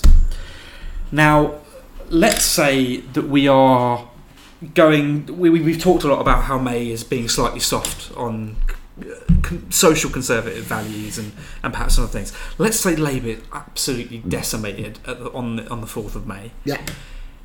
Any possibility that May then comes out and is slightly more strident? In No, no, Well, you are genuinely convic- like, of the opinion that she is a, she is perhaps not as No. uh, weak as Cameron, No, not- of not- the Cameron. Not not not even that. I think that she is cautious by nature, and anyone serious expects Labour, almost uniquely in opposition, to be spanked at the council elections. We're going to see. I think. I think we're going to see that huge drift from UKIP to the Tories, which will hold until the general Indeed, and we've had by-elections where the, the Conservatives have taken Middlesbrough. Yeah, yeah, Middlesbrough. Middlesbrough council council seats. Um, what what I expect is therefore a huge, excuse me, actually huge um, conservative win um, in the in the local elections. But actually, because she's inherently cautious by nature, I mean, even look at the call of the general election. Any other leader would have called it almost on, on taking power said, "I've not got a mandate." Yeah, she was risking doing the Gordon Brown of, of, Yeah, of and I'm glad vote. she hasn't because there was Um, there is but there was the temptation. Anyway, anyway, look, the, the, the local elections will, will, will be another bad night for Labour. Um, because, I, I don't think good nights are in them at all now.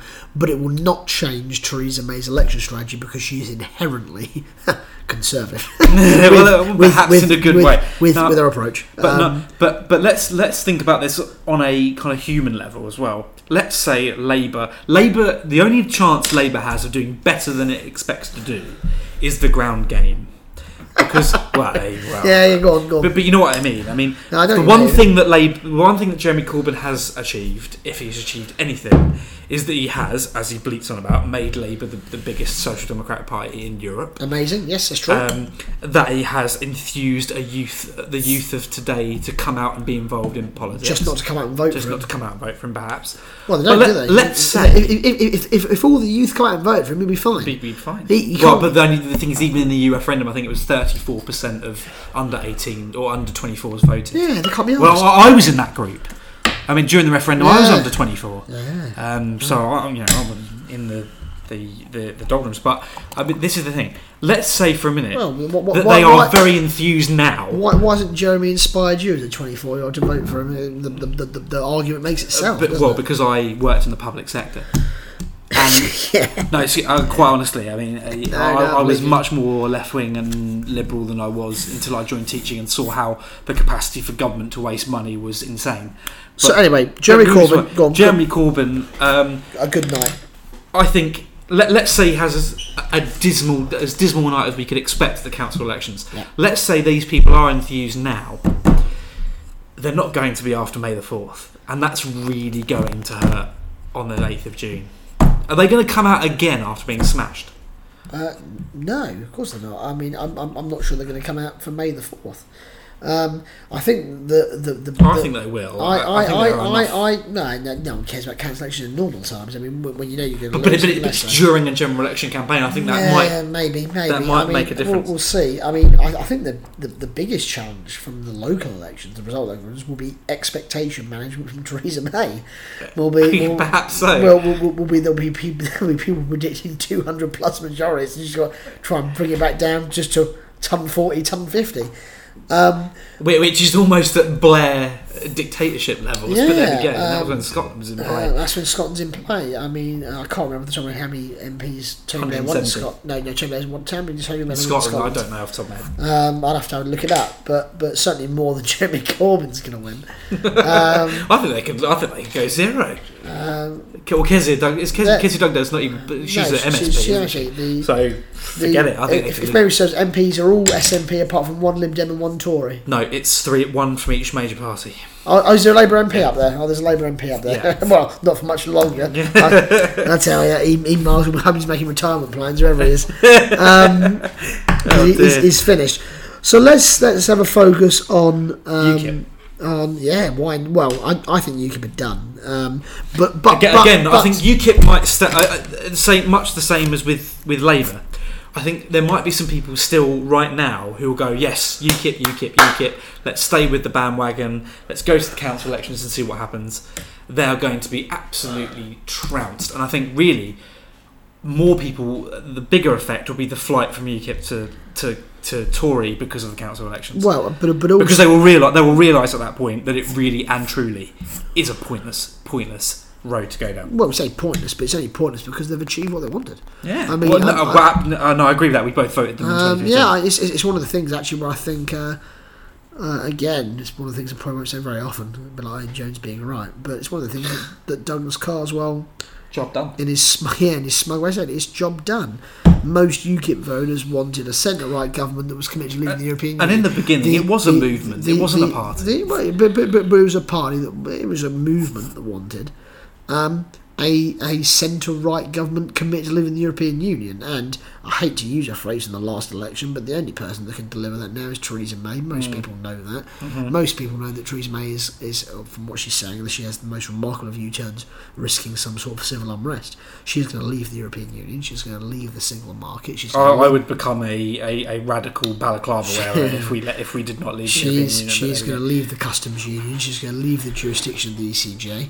Um, for anyone that voted UKIP at the last election, unless they are um, an extremist, is, is job done. And you think it's two million of the UKIP vote? I think it's as much as three million. go. I, I think it could be if UKIP are absolutely wrecked at this council election.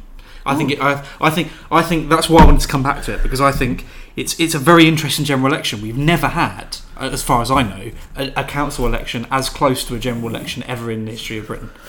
I think that's one of those things where Uh, I think it could make a massive difference I to to those third parties. Anyway, I think we could actually have a flight back to the main parties, with the exception of people moving from Labour to Lib Dems. I think with UKIP and Greens. I mean, the, the polls are saying Greens are down three percent. well, it, it- seriously, I've never met a Green voter in my life. I mean, where, where, where, where do they spend the time between elections? Probably in some bloody, you know, couscous bar. somewhere. I, I, I, I, I, well, I- I don't even know that exists. And well, I don't, I- nor do I, so I don't meet them. But I mean, I mean, you, you've you, you've you've got to be a, a proper kind of disillusioned to vote Green, haven't you? A proper kind of infantile, some sort of some some sort of cannabis user. well, some, some sort of yeah, drug, drug affected. I mean, seriously, to join the. I mean, I'm, I'm, I'm, I'm, I, I, well, I, We are we are now uh, I, uh, four I, pints I, no, well, plus, plus the ones at the pub. But look, I, I, Yeah. lo- I love this country and the democracy, Mr. Fishfinger MP and this sort of stuff. And people are more than welcome to vote for the Green Party, and they do. I mean, they've got close to a million, but these million people must have some sort of issue, mustn't they? I mean, to, to, to sit there one morning and think my best interest is served by voting for a party that has a joint leader. What happens if they win the election? Uh-huh. What? So Caroline Lucas is Prime Minister Monday to Wednesday, and old Dippy Bollocks is Prime Minister Thursday to Sunday. Well, well uh, what and absolute I'm not being funny. Living in cloud cuckoo land, as you were saying, the, the three day weekend, Pete. The three day week. The three day. Oh, no, three was it three day No, weekend? no, they, were- they promised, four, they, four promised, day week. they promised to give a three day weekend. Oh, When is it going to be? Friday to Sunday or, or, or Saturday to Well, Monday? I'm sure they don't recognise Sunday. They're, they're firmly atheist. yeah, well, actually, yeah, it might, it might be Thursday to Saturday. Well, I mean, look, look, I mean, I appreciate we've been reasonably serious so far, but um, I, I can't take the Green Party seriously. Seriously, no. Jesus I, wept, I, I mean, I hope they're, they're, they're effectively I'd, I'd. I'd much rather let the stones in my garden. Than, than well, well, actually, and actually, even less need for them now um, with Jeremy Corbyn. well, there's just less need for them. Full stop. Stop. I mean, these are people that. Well, we're, been, we're, we're, we're both climate skeptics well, as well. the- the- so- the- the- the- these are the people that have been wrong about everything all the time. I mean, I mean, Jesus wept. I mean, how, how many times do you get something wrong on everything? From from I mean, I mean, when they're a force. I mean, from the, from the Soviet Union, really, when all the commies become Greens. You know, I mean, the, the, the, the, the, these people have been wrong on everything. well, I mean, even even Jeremy Corbyn's promised borrowing 500 billion is more than they were, they were promising. Well, well, that's it. Well, Uh, and that out- was, that was with the nat- that was with giving everybody 72 pound a week. he's he's out green the Greens. I mean, I, and perhaps that's the best thing I can say. I mean, to to to beat to vote Green, you've got to be on a lot of green. haven't you? yeah, You've, you've, you've got to be playing your snares, um, ordering lots of takeaway pizza, and hoping for the best. Let- I mean, I mean, I mean if, if, if a million people vote for them at this coming general election, I'll I'll tut and roll my eyes. I'll, They're all the I'll, ones that I'll, are I'll, I'll, unemployed. be I'll be stunned that this nation of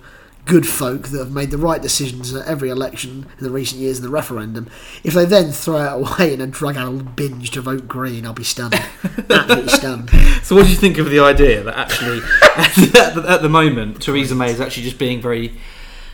You said she's naturally cautious. Maybe she's being naturally cautious because it suits her narrative to stay on Brexit as long as possible. And the moment she starts talking about the NHS, the moment she starts talking about foreign aid, the moment she starts talking about uh, taxes, Yeah. that it comes off Brexit and it, it makes it a bit more They, sticky her. they they did the analysis, didn't they, after the referendum that had the referendum inform constituency lines. It's four hundred and something. If she keeps it on Brexit, well, not even if. Seriously, she could have a debate about you know Paddington Bear's favourite flavour of sandwich, and she, and she wins a majority of fifty or sixty. I, I cannot stress enough here. How much trouble Jeremy Corbyn and the Labour Party is in? I want to come up straight Well, on to I mean- after. I want to come on straight on to where does the left go because I'm not I'm not happy about this. Let, let, let, us Um, look quickly at people that have left. We've got Alan Johnson, a, a, a, a- Johnson. a, a good man, leaving. We've got Steve Rotheram. I mean, he's leaving anyway to become mayor of, I think, uh, a part of Liverpool. I, I can't remember. You've off the top got of come a come a come a come a come a chameleon, uh, old uh, Andy Burnham. Andy Burnham. He's going to be mayor of Manchester. I mean, I Man, man, thought- man hates posh coffee. You see this? Yeah, I? you didn't. Oh, he, he ranted against uh, people that go to Costa for their posh coffees, and Did that, that, that sounded a good thing to me. then they then, then they found a tweet of him at Costa Coffee Costa ordering a posh coffee. Um, oh, I I mean, you, you say state of the left in general. I mean, this this Unite ballot, which we announced yesterday, twelve point two percent turnout. I, I Twelve point two no, percent. but- but- They've got a place on the NEC. They they make the policy of the Labour Party. No, but but but this, this this shows you how far it's fallen. The fact that this happened during a general election ten years ago would have been major national news. No one cares. Twelve point two Yeah, percent. but, but, but on, on And, and these are the same people that bully on at the same time that the Conservative Party only represents, if you take out the people that didn't vote, of course, which is entirely their choice, as we, we, should, we should remember. Only, they only represent 25% of the country. Well, no, but you know, if you follow follow the old, uh, I mean, I mean, seriously, of all the people that needs to, uh, and I say this genuinely, um, of all the people that need to go and get some proper psychiatric uh, psychiatric help. Sorry, uh, one bit I mean, All the people that need some proper psychiatric help. AC Grayling, I don't know if you follow him on Twitter. He's uh, an academic that works at some college of humanities. Um, Brexit has rendered him mentally ill. um, Oh dear! It is- I'll find the, I'll find a, a further Oh example no, of this. no, Can- no! j- Just find him on you got- Twitter and you can read them out. I mean, Brexit has sodomised his frontal lobe. um, to, to the extent that he, he, he believes that the He's had a electoral lobotomy. that the, the, the electoral commission should declare the uh, the referendum result um, um, null and void.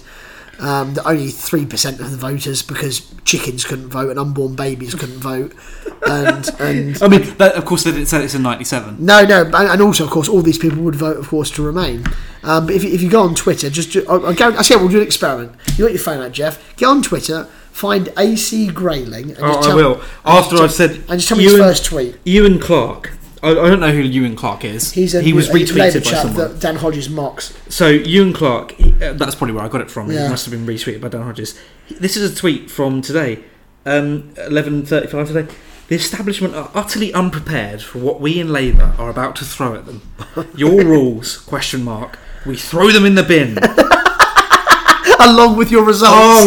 Now. I mean, Oh, it's the Labour. I mean, the, the speech yesterday. I mean, we, we could go over this. I mean, there were there were several things.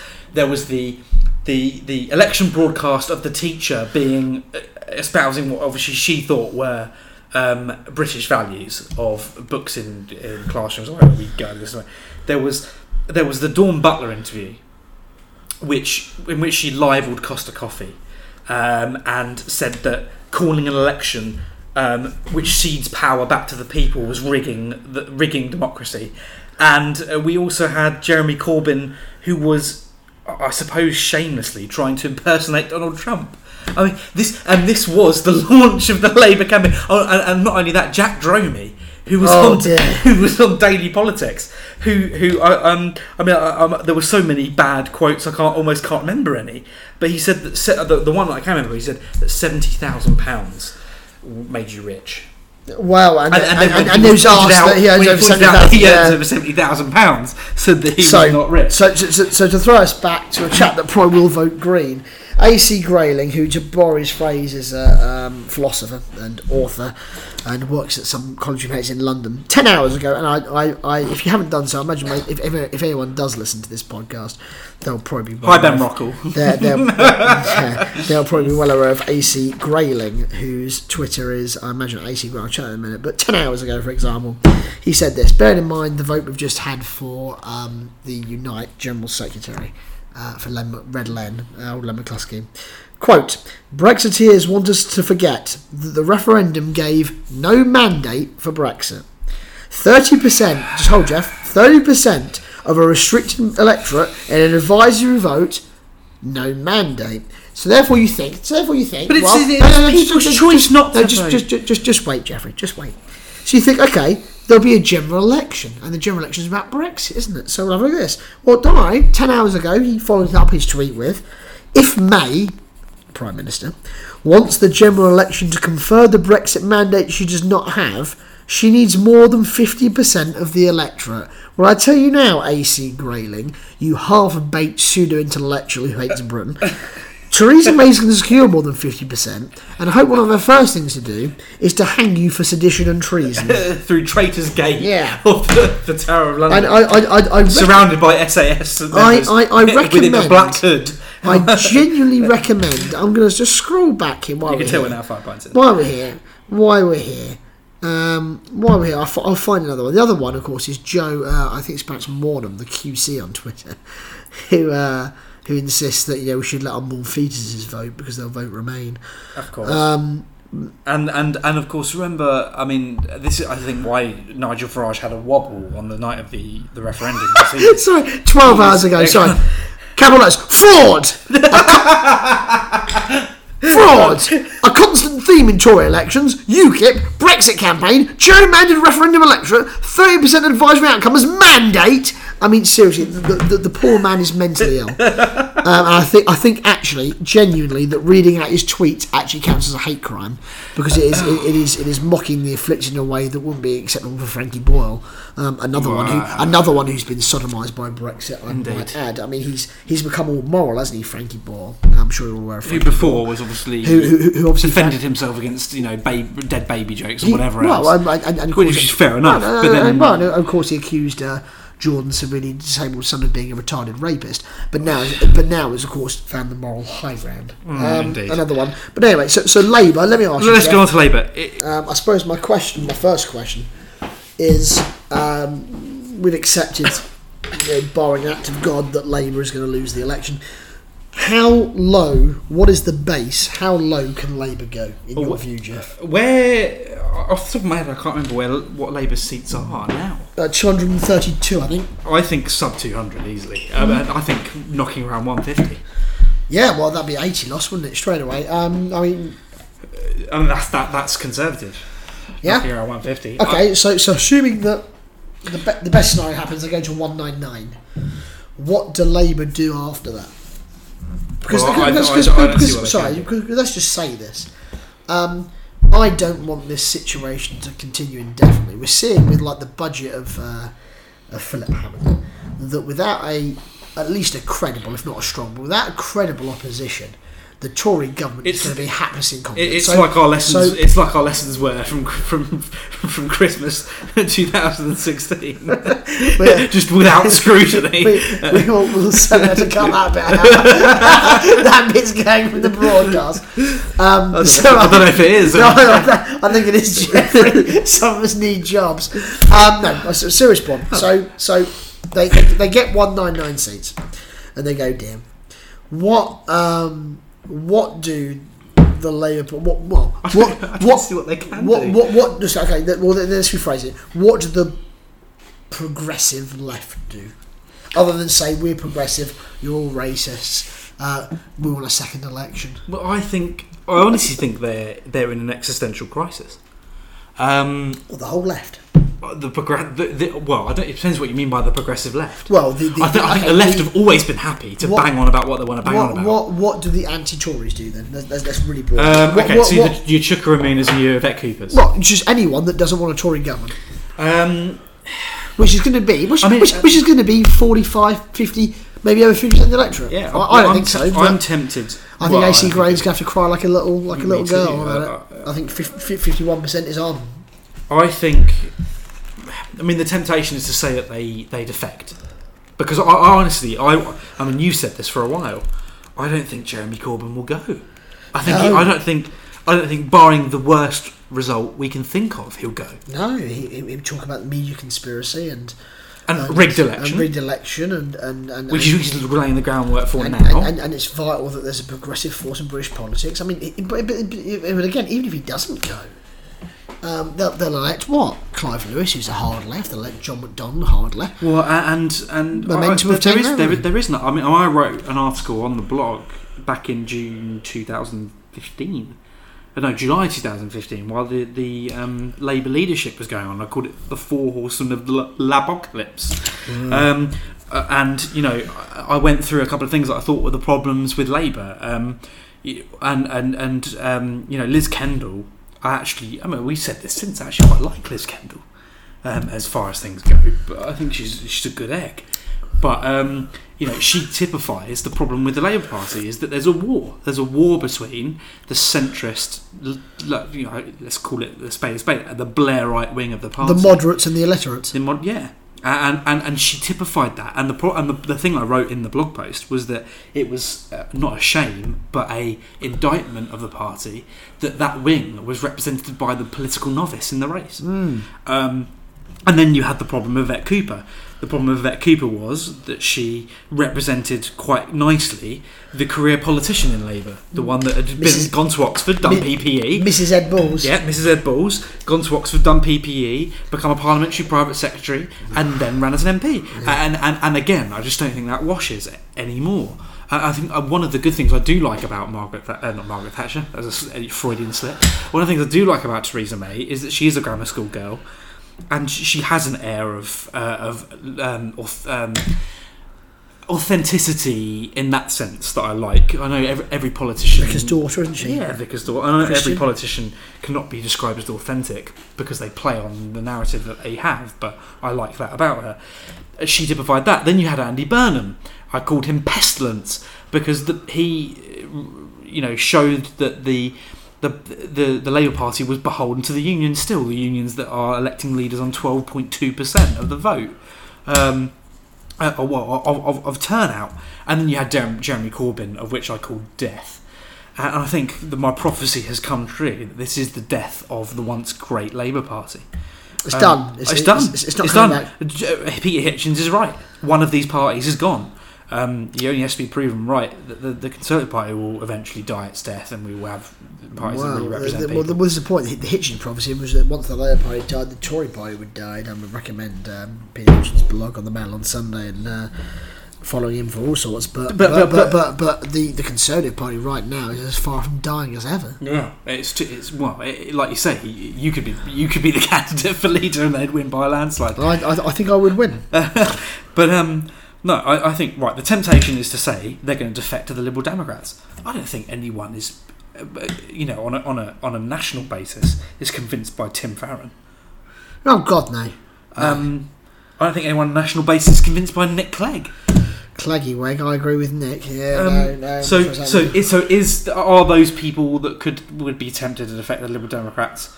Would that would that narrative? What I don't think it would. I mean, we looked at Southport earlier when we were going through. Mm, our one, one of the constituents is very interesting. Well, Lib, Lib Dems. So Southport, um, Lib currently held by Lib Dem, currently held by a chap called John Pugh. John Pugh has decided to step down in his election.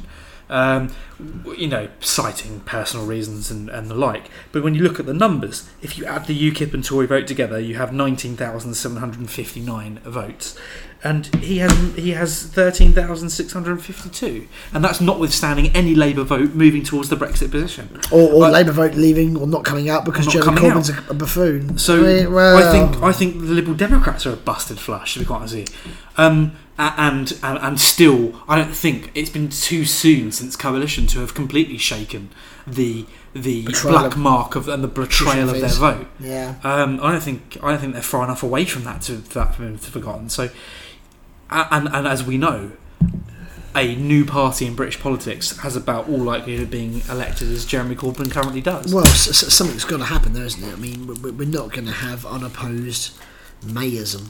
Um, I think we will until at least 2022. yeah, well, I mean, How, how can you get rid of him? How can you get rid of him? He's gerrymandered his own party.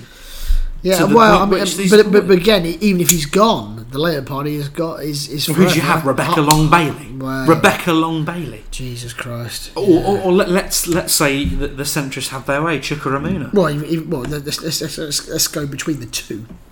Clive Lewis today decided it was a great idea to say that anyone that votes Tory must be super rich or hate people. I mean, But- as if as, as, if insulting the electorate hasn't I been think- justified already. I think that represents a constituency, though. I know enough people that believe that. Uh, there is certainly a wing of the, the country that believes that people that vote Tory are scum. Uh, yeah, uh, but yet David Cameron wins majorities. Indeed. I- And- uh, and- it's- and it's- Theresa May is about to win probably the biggest yeah. one I mean, it's it's it's a very loud, very loud minority on Twitter and Facebook and in the public sector. Which is why we are doing this Um, blog. Ah, yeah, podcast, um, I should say. So we've, we've discussed the Lib Dems, we've discussed the Tories, we've discussed Labour and where they go, um, and the boundary changes actually is on there as well. I mean, Um, when, when, when they come into it as well. Uh, Well, goodness' sake. I mean, I, I mean that, that that hurts Labour a lot more than it hurts. the- yeah, of course it does. Party. And actually, let's talk about talk about hurting Labour. What happens if Scotland is removed permanently isn't it, with the independence referendum with Sturgeon? Your thoughts, Jeff? No, I think this could be an interesting election for this question because I think if you have a large, large majority for Theresa May, Yeah. I don't, I don't see. I, I think she could actually refuse to hold one. Well, I mean, the, the, I, th- I think it's coming. I think Theresa May would be quite happy to have one, perhaps post. Well, we, we, we let, let's let's just start this conversation with where we've come on this question because I can remember.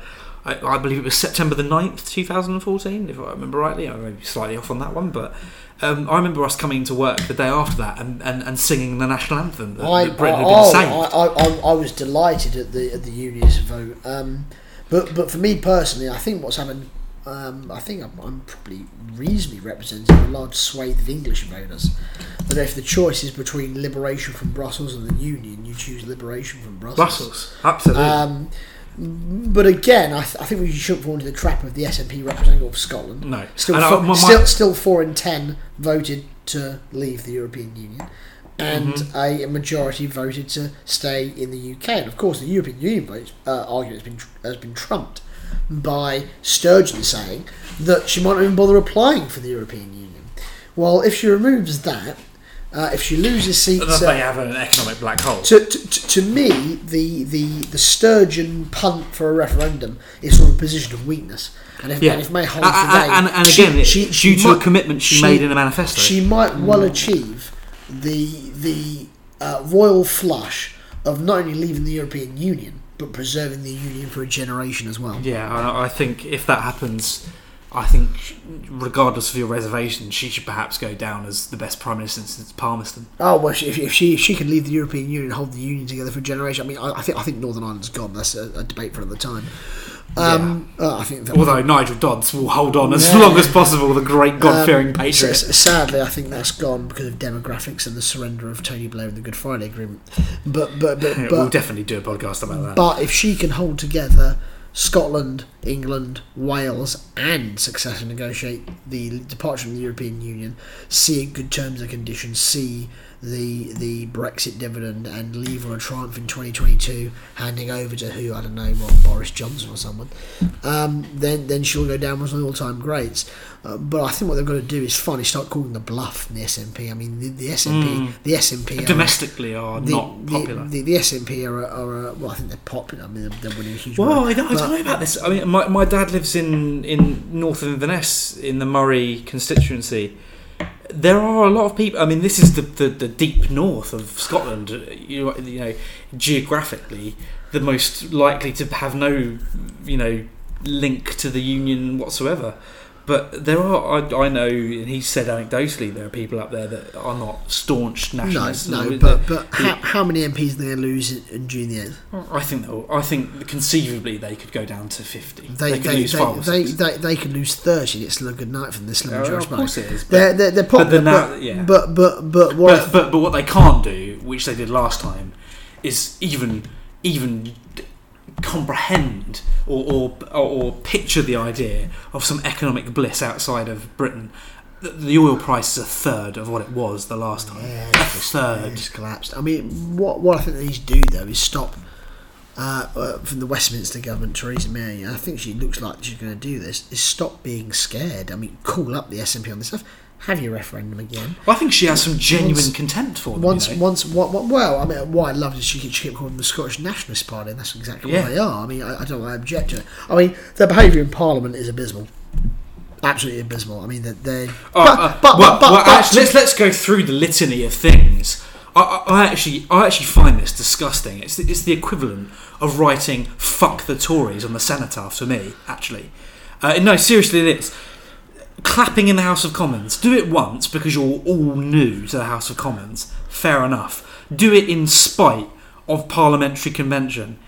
I, I find that you're trying to destroy Britain, frankly. well, And- well, and- well, well, and- they are. and I mean, They are. They are trying to destroy that, Britain. that, that is what they want. And, and then not only that, but to sing odes to joy after the European referendum vote. I mean, actually, I, I think they're vermin, Pete. I, and I'm quite happy to say it on record. I think they're vermin. I think they're actually that they're the equivalent of someone, right? If you were at university, uh, they're the equivalent of someone who would just call you a bigot to your face and watch you squirm and enjoy it. Wow, that's that's a, a more controversial take. No, no, Pete, it's not controversial. I'm a, I'm a God fearing, except I'm an atheist, British patriot, Yeah, and they are, a- and they are vermin. Wow, I mean, Mhairi Black. Oh, I will find the quote from Mhairi Black in a moment Yeah, because it's on. utter ver- utter joke. so when when I, I think we both agreed that IndyRef two happens. Uh, when it does happen, I hope it doesn't. Uh, No, well, I think it. Well, I, I I think the best thing for Theresa May is for it to happen. I think they're. Uh, I, I think we've um, not, not not to tempt fate. I think we've reached per, peak SNP. Yeah. Uh, but when IndyRef two happens, uh, perhaps before twenty nineteen, what do you think the result is? I, I, I think a, a, a- reasonably com- reasonably comfortable, I mean, as reasonable as the referendum was on the EU, uh, vote for the union. And at that point, and at that point, my question is: is is independence largely dead? Uh, I think it has to be. I mean, you can't call a once in a generation vote to then have another one in the same generation And lose to lose both. Um, never, never. Uh, I mean, I mean, I, even I think in the, the staunchest of Remoaners, if we were to have a second referendum on on the on the European question, if if that was to come back with the same result, I think even they'd shut up. No, I don't think they would. No, you don't. No, No? Do they hate Britain that the, much? The, the, the, the, the 19% are jihadists. the 19%. Political Europeanists. They, they, they, they, they want to see us become Albania. Uh, uh, yeah, I mean, you know, I, I, I become Albania. I. I, I, I think I, I think after so much change and after the economic situation, which is much more bleak for Scotland eh, now or in two years than it was then, I, I can't. It was I- bleak then. I- it was bleak then. it was there was a nine billion billion pound black hole. Right, look, look. There, there, there are only so many deep fried Mars bars you can export. I mean, for God's sake. you know, it's just nonsense. Well, and, and, and, and if you look at the if you look at the the the um, the, the funding question, I mean they get Well, they well, get well, about one pound fifty per head. they're, they? they're doing very well with the Barnett formula. I mean, you can't say this to them because it, it provokes a flood. and it's the only reason they can afford, you know, Um, university fees to be free and uh, more yeah, more money to go into the um, NHS. Perhaps, perhaps, perhaps we But- need to. They're, they're a country. Uh, one one thing that annoys me, I have to say, from a democratic point of view, is as much as I hate London, there are nine million residents of London, or, uh, roughly, and they have about uh, I, I can't remember the amount of seats in London off the top of my head. Proportionally, Scotland has fifty nine. They have far more proportionally than London do. Yeah, well, yeah, but it's, it's, it's, it's an English conspiracy to silence the Scots. Scots, um, and that, and I have to say, they, they, they have it good, the Scottish, and I think if they wish to vote for um, their own, uh, yeah, we said it earlier. People, let, us be fair to them. Let's be fair to them for a moment. We've said that sometimes people will vote for something that is not economically sensible because they have a cultural um, reason and a, a reason beyond economics to vote for it. Yeah. If the Scottish people choose in, in a year's time, two years' time, that they want to leave the, the un, our union, which has which has, unlike the European Union, a historical basis, an economic basis, a cultural, cultural basis, basis. and all of these things. If they choose to leave and commit economic suicide, then actually. Fair enough. Well, look, Uh, two years ago, I, would have cried I- and I- I, I would have I- been very upset. But now I think, you know what? TNT on Hadrian's Wall and blow them off into the Atlantic. Um, I'm- I wouldn't go that far, but, what, but what I would say is, is is this: I think there needs to be a second vote. I do think there needs to be one, just to kill off this idea that To secure the union. that, that Scotland is so different from England. But what we can't have is is this die-hard one hostage situation where after every fart a Tory Prime Minister makes, this is a material change of circumstance. What we need to do now is is offer. I agree with the Theresa May, not before the negotiation, that'd be stupid. A- After we're there, and we say, look, here is the situation, as you've done well here by getting rid of the 2020 election, because you can hold down Yeah. referendum. This is the position we'll be in. We'll have X, Y, and Z. You can leave if you want to, but we're not going to dick around anymore with this every six months. You know, we, we what we need mm-hmm. now is is, is a, a union or the, the the Great Britain of England, Wales, and Northern Ireland. I agree. So um, we'll wait and see how that develops. Right, before we go, I think the last thing we need to move on to uh, for this first podcast is the big issue, which had the election not been called would have been what we spent all our time on, and that's the Brexit negotiations. So just to have a quick recap, obviously we voted to leave uh, triumphantly on uh, the 23rd of June. Um, finally, Article 50 was triggered after nine months of dicking around at the end of March this year. We've got um, no real detail from the Prime Minister other than, um, well, not even explicitly, but sort of assumed by what she said, and it's quite clear that we're going to leave the single market. The customs union, we- we- she would like to remain in we, parts we, of it. we, I think. we- yeah, but, but but broadly we'll leave because we've got Liam Fox as the free trade deal man, which we can't do in the customs union. But beyond that, not much has been said. The EU, depending which part you listen to of, the- of, of, of the octopus of evil, um, has, has, has, has, has come out with many different things. I think uh, Tusk seems quite um, level-headed and, Yeah. and, and well balanced. He, he- he's committed to the European project. And, to I a mean- certain, I mean, and to a certain extent, Gu- even gu- gu- Michel Barnier. yeah, Barnier as well, be, despite being being a, um, a reputation as an anti-British Frenchman. Um, Guy Ver, Verhofstadt Guy is. Verhofstadt is- Guy, Verhofstadt is. I, I is- want to go Prothero. Terrorist. He's, he's, he- he's the equivalent of Andropov in the Soviet Union.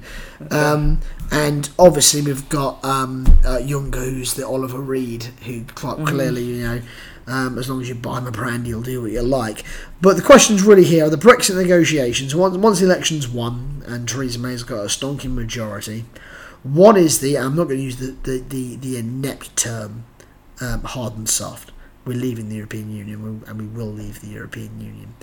but on what sort of terms do you think? So, what are our thoughts so far? What what is Brussels going to want for its interest? What should Britain be willing to to uh, compromise on for its interest?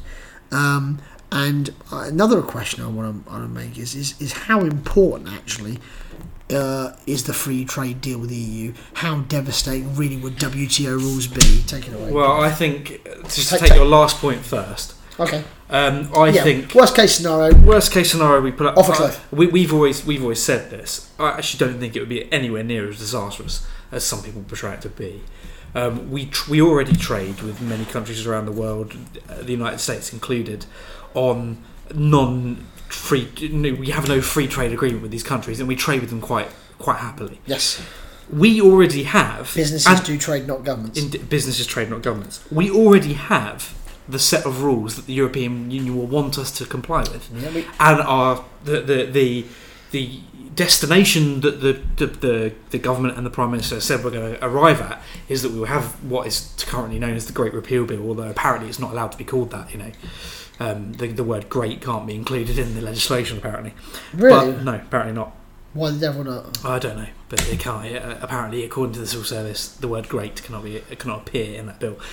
Nonetheless, Uh. we are going to subsume all current European regulation into British law, uh, and then get rid of it.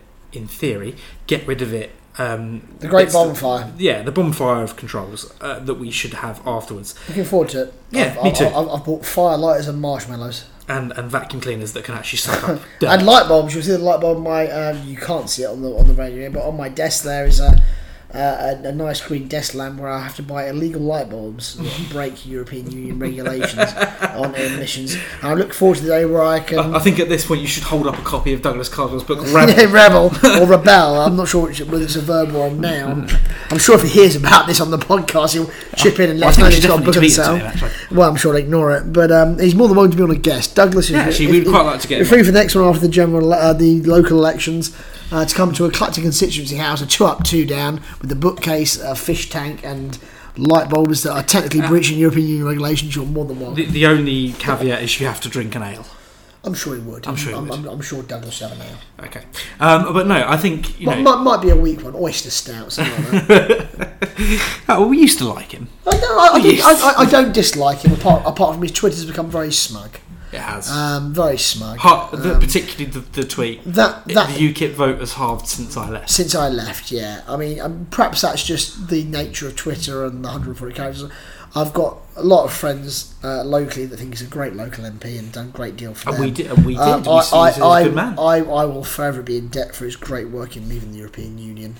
Um, and if he wants to pop round my house in Clacton, I'm sure he won't. I'm sure I won't even listen to it. But the, the invite's there, Doug. If you'll come and sit with some a couple of local chaps that taught in the constituency and uh, voted for you in the constituency, Indeed. to have a chat about the local elections, um, I'm going to tweet him. I'm sure he'll ignore it.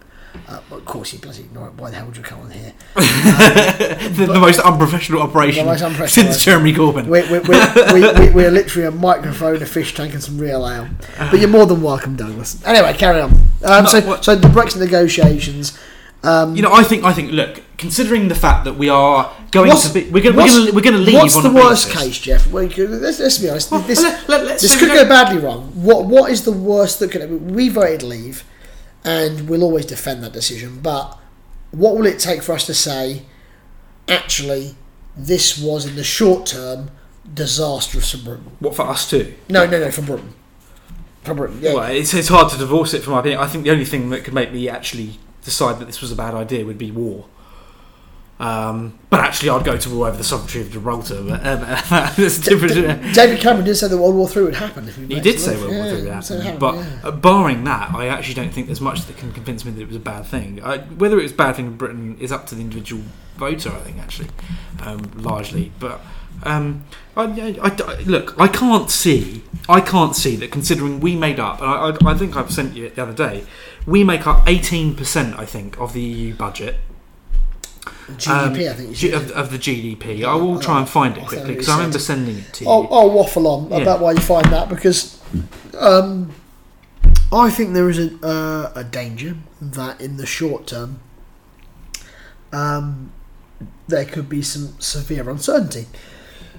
Um, that said, I don't view W uh, WTO tariffs as disastrous because what these what all these people assume when, when you see this, they well they'll say the WTO tariff on I don't know what it is. 10%. Uh, no, no, no, let's, let's say on wine. It's, let's say on wine it's ten percent. Now let's say, no, let's say on tires. Let's say on rubber. Let's say on rubber imports it's ten percent. What they then under under look at is that what businesses will do then is look for cheaper local competitors. Well, so, exactly. So, so actually, sorry, one second. So what actually happens is is, is that let's say the w, the average W tariff is eight eight or ten percent.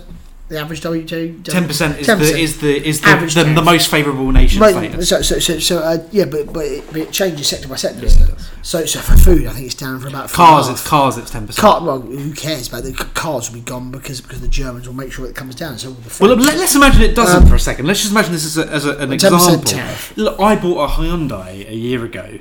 It, it could have been ten percent less if we had a trade deal with, with South yeah, Korea. okay, yeah. I mean, this is this is the example. This is the thing. Even if It's not a zero sum game, is what no, I'm trying to it's not a zero sum game. Even if at worst case scenario we do we, we, we lose our trading status with the European Union, the world the world is a market and the world wants to sell Okay. to the fifth largest So, economy. I tell you what, I'm. I'm, I'm, going to been do. I'm, banged I'm going to. about. I think we'll go. No, no, no, I've found the status. I'm- I'm- we, we are eighteen percent of eighteen percent, almost a fifth of the European budget Yeah. GDP. We are thirteen percent of its population, and we are its largest military contributor. That is worse.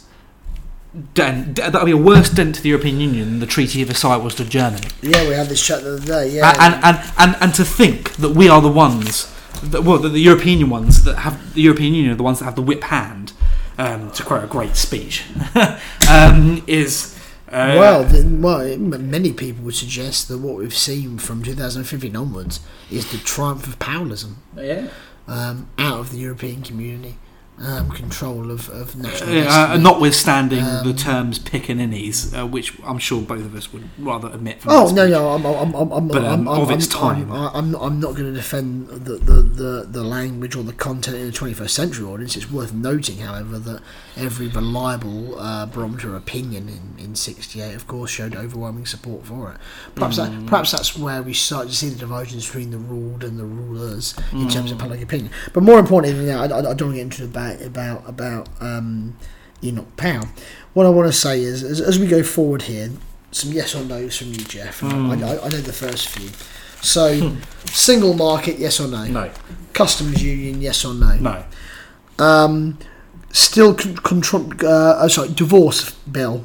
As, as, as, as, sorry, a one-off divorce fee to get out. Yes or no? Absolutely not. Absolutely Um, not. Con- and, and just to add to that, we have been a net contributor to the European Union to the tune of 500 billion pounds since we've been a member. We already, we, we have already, we, we should be asking for money from them for our stake in the Okay, Berlin oh, Wall oh, building okay, and in everything else. So, flip on its head then. Uh, do you want a but I'd be quite happy to call it quits. call it quits? Okay, that answers my question. Um, still contributing to some products that we wish to remain of. so, Uh, Eras- the Erasmus, Erasmus or, or whatever, Seven Um, or I've not. it- yes or taking, no taking, taking Erasmus as an example, yes. Okay. and Um, I'd be quite happy to pay a contribution for those. European arrest warrant, yes or no? No. Okay.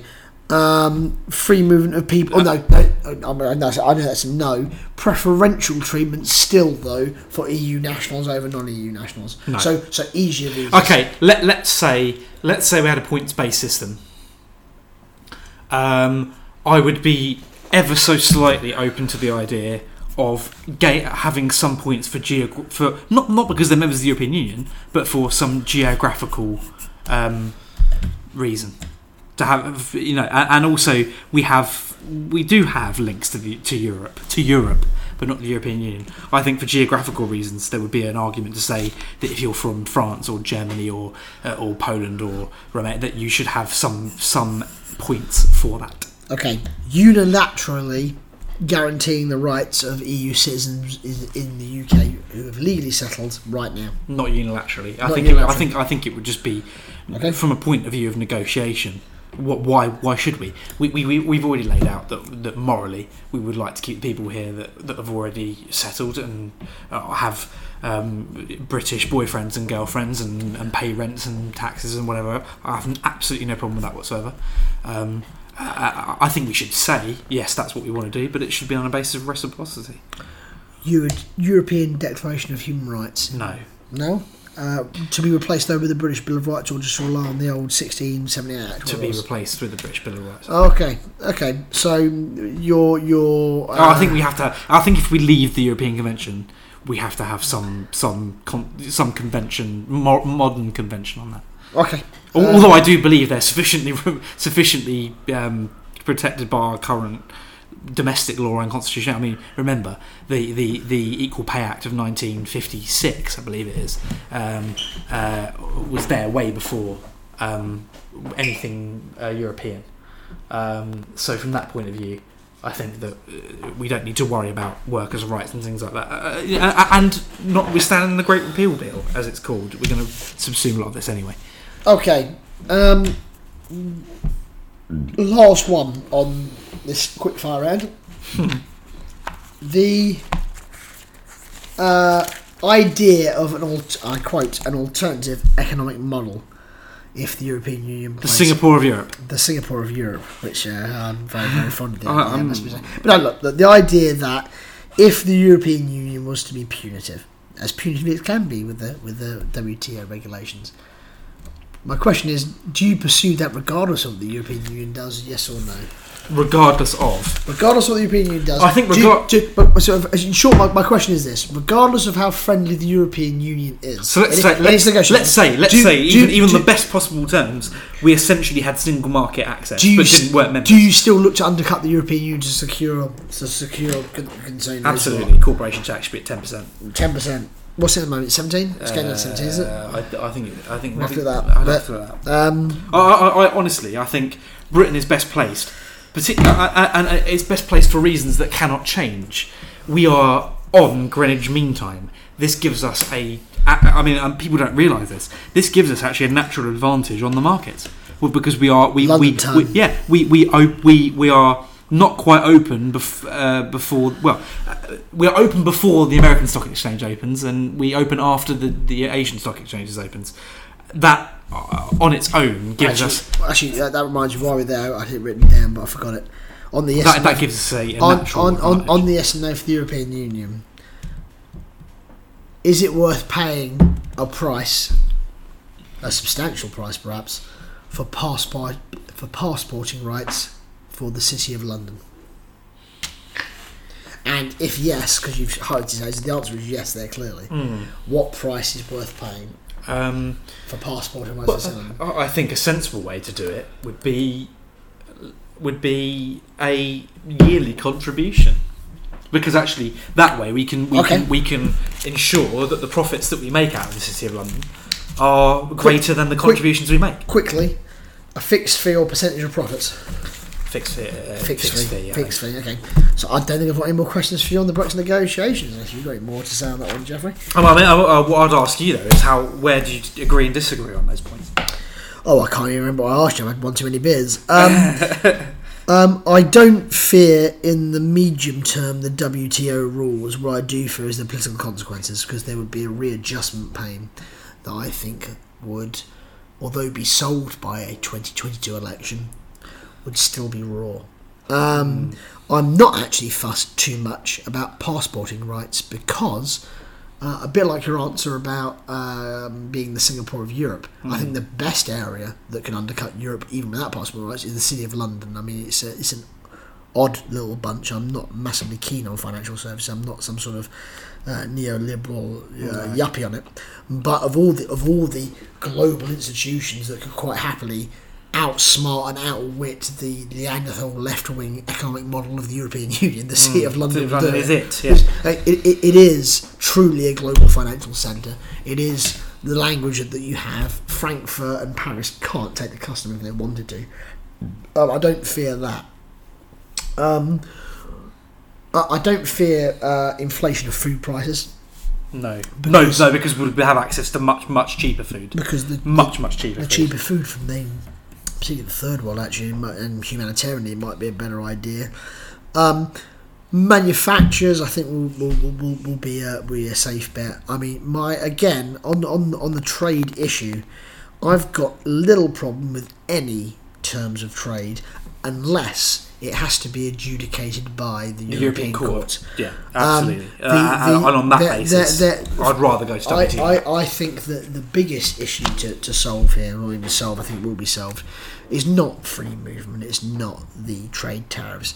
The question is in in this Sovereignty. in this nation, what is the highest court of the land? And the highest court of the land must be the Supreme Court. If that is E- well, uh, yeah. if that- even, if- I mean, if even that- though we're no fans if, of the, of the if, if, that sit on it if, currently, if, if that is the case, uh, Jeff, then Europe can do what it wants. Every general election, everyone knows that the government they vote for is sovereign in this nation, mm-hmm. and I cannot uh, stress that. And the value I- of that. And, and, and if Jeff, you know, in five years' time, the people of this nation vote for a government that wants to let in, open the borders and let in five million immigrants a year, then I, know, then my side has lost at a general election, but the Supreme Court is still the Supreme Court of this land, and Parliament is still sovereign. And George Osborne does not have to go and beg before an EU referendum to take the tax on tampons off. or argue that they are not going to pay a surcharge to the European Union in uh, you know uh, in one month and then pay it six months later under hush hush. Another interesting terms. question as, as, we- as we come towards the end. I mean, I, I thought we'd end about eight minutes ago. We'll carry on. I'm sure. Yeah, we'll well, I mean, Well, you, you people aren't listening anyway, so it's not No. a problem. Do you, the real question here is, is, is, and this is one I've really wrestled with. I've seen it asked on Twitter a fair few times. Is do you wish, and, and the Tory party speak about this a lot, do you wish the European Union ill? So Dan Hannan, hero of the Imperium, Yeah. hero of the Leave movement, uh, author of a great book, which is on my bookcase right there, What Next, by Daniel Hannan. Absolutely fantastic book. An optimistic look at a global Britain. Very libertarian. Yeah. Uh, probably too libertarian for my liking. Lovely Perhaps chapter. not too much libertarian for my liking. Yeah, no, that's, that's probably where our divide too, happens. Too, too libertarian for my like in terms of national identity. Well, I don't know. Maybe not. I mean, I mean, the, the guy knows his his stuff. I think learned- on, I think he- on um, immigration. he, he, he, he learned it by rote. And obviously, Dan doesn't. He says, no, we need strong neighbours. We need a strong USA. He's, you know, not pro-Trump, but he supports, you know, the support of the USA, Western civilization.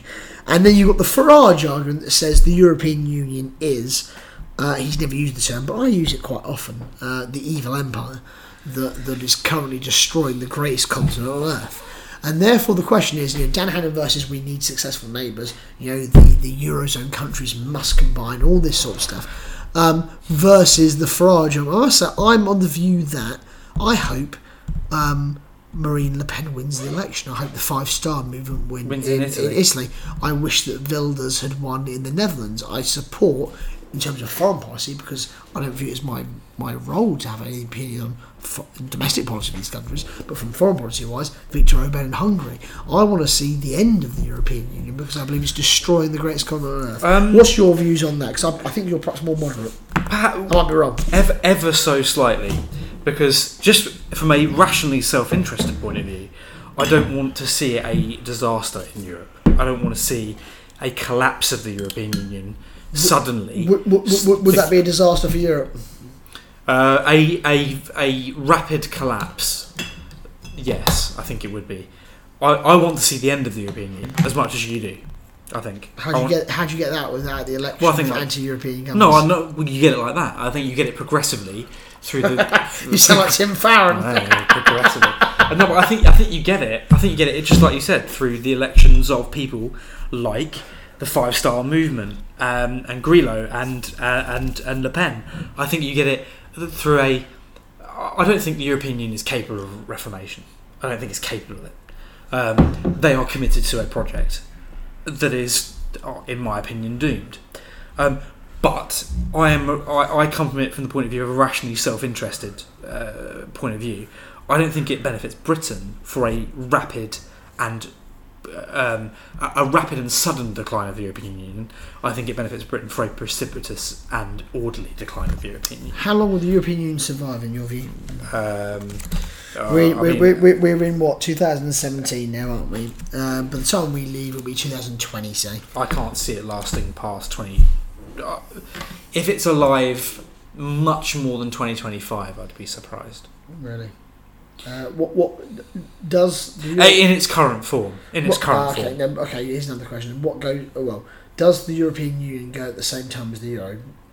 or is there is there a is there a polite? I think, I think it goes one of two ways. I, I think the euro can't survive in the current state, can it? Eh, eh, eh, no, this- and this- that, that, that's why we have Grillo yeah. and five stars Yeah. because Southern It's- Europe it's- is being decimated. it- well, it, the export, the, the hoovering of jobs. I mean, the the the the, the German uh, trade surplus.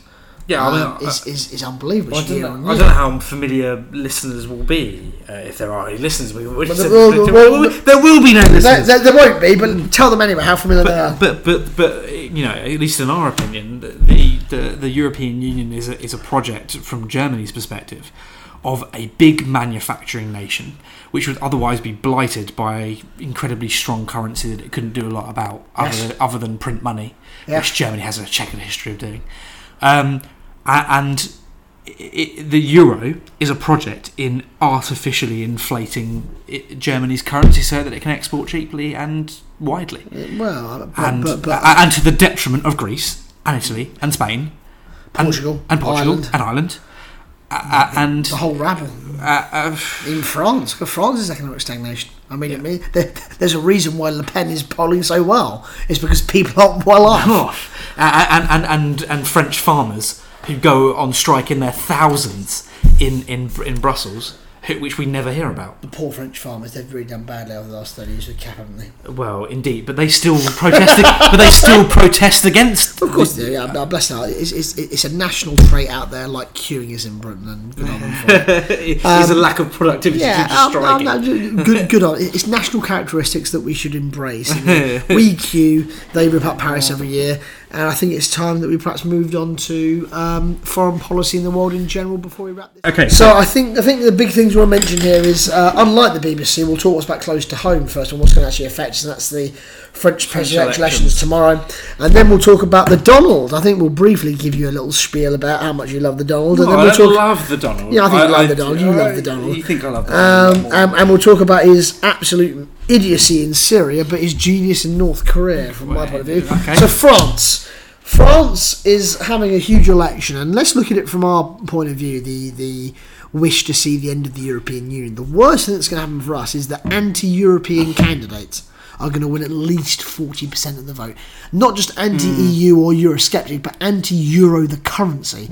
So four in ten French men and women Well, but- but- but- who are going to vote at the election. Bearing in mind that one of those candidates is against currency completely. Well, of course it is, yeah. Jean-Luc Mélenchon. Yeah. Um, no, I think when we come to, to the French elections, it's an interesting um, thing. Uh, With the latest polling today, so we've got a party in the lead, or a candidate in the lead, Emmanuel Macron, who The Blair of France. the. Blair of France used to be Vapid idiot he- that believes in nothing. I, I shouldn't ask what I mean by that. Well, they say they say he's pro-business. I'm not. I haven't seen any evidence of this. Tough on business, tough on the causes of business. business, yeah. Um, but you know, En Marche is not a party.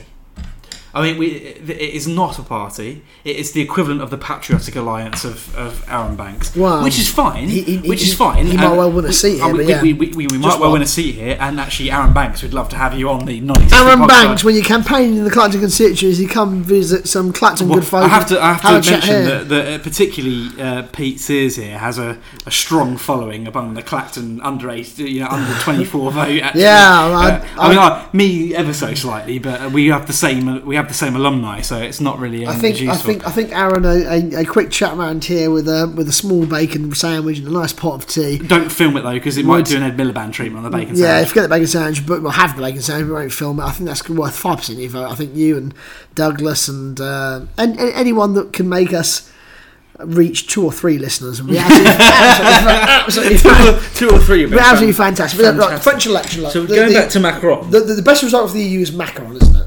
Best result for the year is Macron. Um, and, and, Anything and- else is pretty disastrous, actually. But, but but he's looking good, isn't he? The second round heads up against all of them. Well, let's the, think the, about the, it. The danger is if he doesn't reach the second round. I think. I think he reached second round. I think he reached second round. In which case, surely he wins. No, Okay, because because you've got to think about it. It's a bit like it's a bit like single transferable vote it, voting in this country. It's how your vote then converts in the second round. Thank God we didn't Are, vote in favour of that. are, are Francois Fillon voters going to vote for Emmanuel Macron? Some of them will. Are Francois Fillon voters going to vote for Marine Le Pen? Some of them will, I think. obviously no Jean-Luc Mélenchon ones will vote for Marine Le Pen. Or will they? Because actually, there's one thing want to discuss. Marine Le Pen, as much as she is pushed by the by broadcast media, particularly as a right-wing fascist, Zoe Williams and the like. There- there- there- she is not, at least in my, in my. There is nothing right-wing She's not about Marine Le right-wing. Pen. There's Uh, apart from being a nationalist, which which I know the, which, which I know the left wing love to say, Yeah. or, or not the left wing, the liberal um, consensus love to believe that nationalism is a right wing thing. Ernie Bevin was a great nationalist I- patriot. Indeed, uh, which is why he rejected the Soviet Union Yeah. emphatically. Yeah. Um, but but apart from the nationalism, Marine Le Pen's for, uh, economic policy is profoundly left wing. it's Michael Foot. Nationalise everything. Uh, and, and Jean-Luc Mélenchon, well, he's a communist. He's a communist. One hundred percent top rate tax.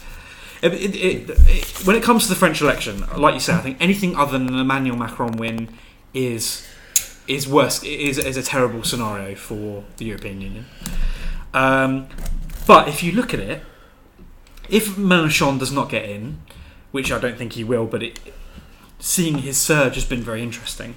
And I doubt, I, I very much doubt Francois Fillon will get into the second round because of all the scandal around yeah, he's fallen apart, hasn't he? whatever. Um, But I think more of the Fillon vote will convert to Marine Le Pen than to Emmanuel Macron, ever so marginally. So let's say at the moment he's got 20% of the, of the vote.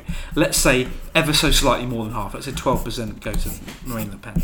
That gets up to 34%. yeah. Mélenchon, do they vote for Macron?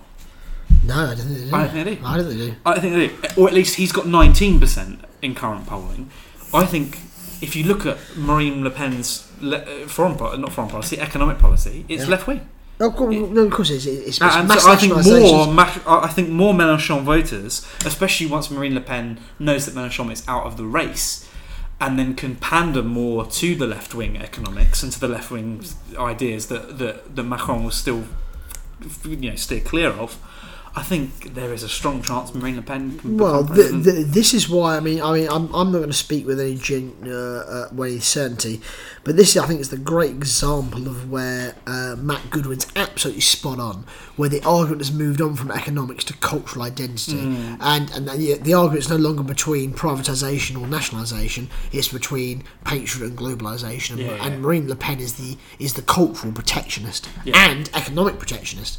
Um, which Mélenchon is not. no, but what I also say as well, though, isn't this how uh, standards of success or judgment of success has changed? Everyone, you know, on on the the, the, the, the rabble on Twitter and Facebook um, had a collective ejaculation of joy that Vilda, that Wilders finished second. Yeah, they finished Se- second. second. In, in, in, in, a, in, In- a democracy with with twenty something In- parties. In in this election, the anti uh, status quo vote, the anti model vote, the anti economic and political is it- model vote is is going to be 40, Well, it's 45, huge. may, maybe even 48, 49%. Well, no, but you And look at it the- currently. the- you, you, Yeah, so, so, so, so to go back, you look at the Austrian election where Hoffner, uh, Hoffner um, won, but uh, and the I can't remember the Austrian Nationalist Party's name, but they finished dead heat Mm. in the presidential election of Austria. The tide, the next elections, Well, the, I- the I- Penn's always said actually, I- I the next election, you know, by 2022, 2020, you know, AFD could be on one in five by then, one in four maybe. I think Victor o- Viktor Orban as well. yeah. Bloody good egg in Hungary. Bloody good so, egg. but no, if, if you look at it, okay.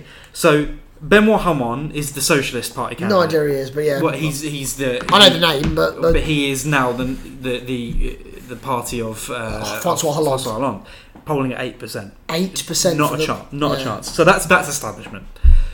Uh, François Fillon is establishment Oh. uh, party of of. Um, uh, why am I losing my Chirac? memory? Uh, no, not Chirac. Uh, recently, uh, Oh, um, model oh, no, wife. um, why am I um, losing my Oh, memory? the uh, Uh, drunk one. Um, The one that wanted to run again and Oh, oh, Fillon beat. God, Why are we um, losing our minds? Oh, Um, Jesus Christ! He's um, It will come to our minds in a minute. got drunk with Putin. yeah, of course. um, Um, Sarkozy. Nicolas Sarkozy. Okay, so anyway, we can tell we're now Yeah. six pints in. Eight percent. Um, What was it- what's that- he that- got? That's the that's the volume of our beer, isn't it? What's he got? Um, What's so he got? Uh, he's got twenty.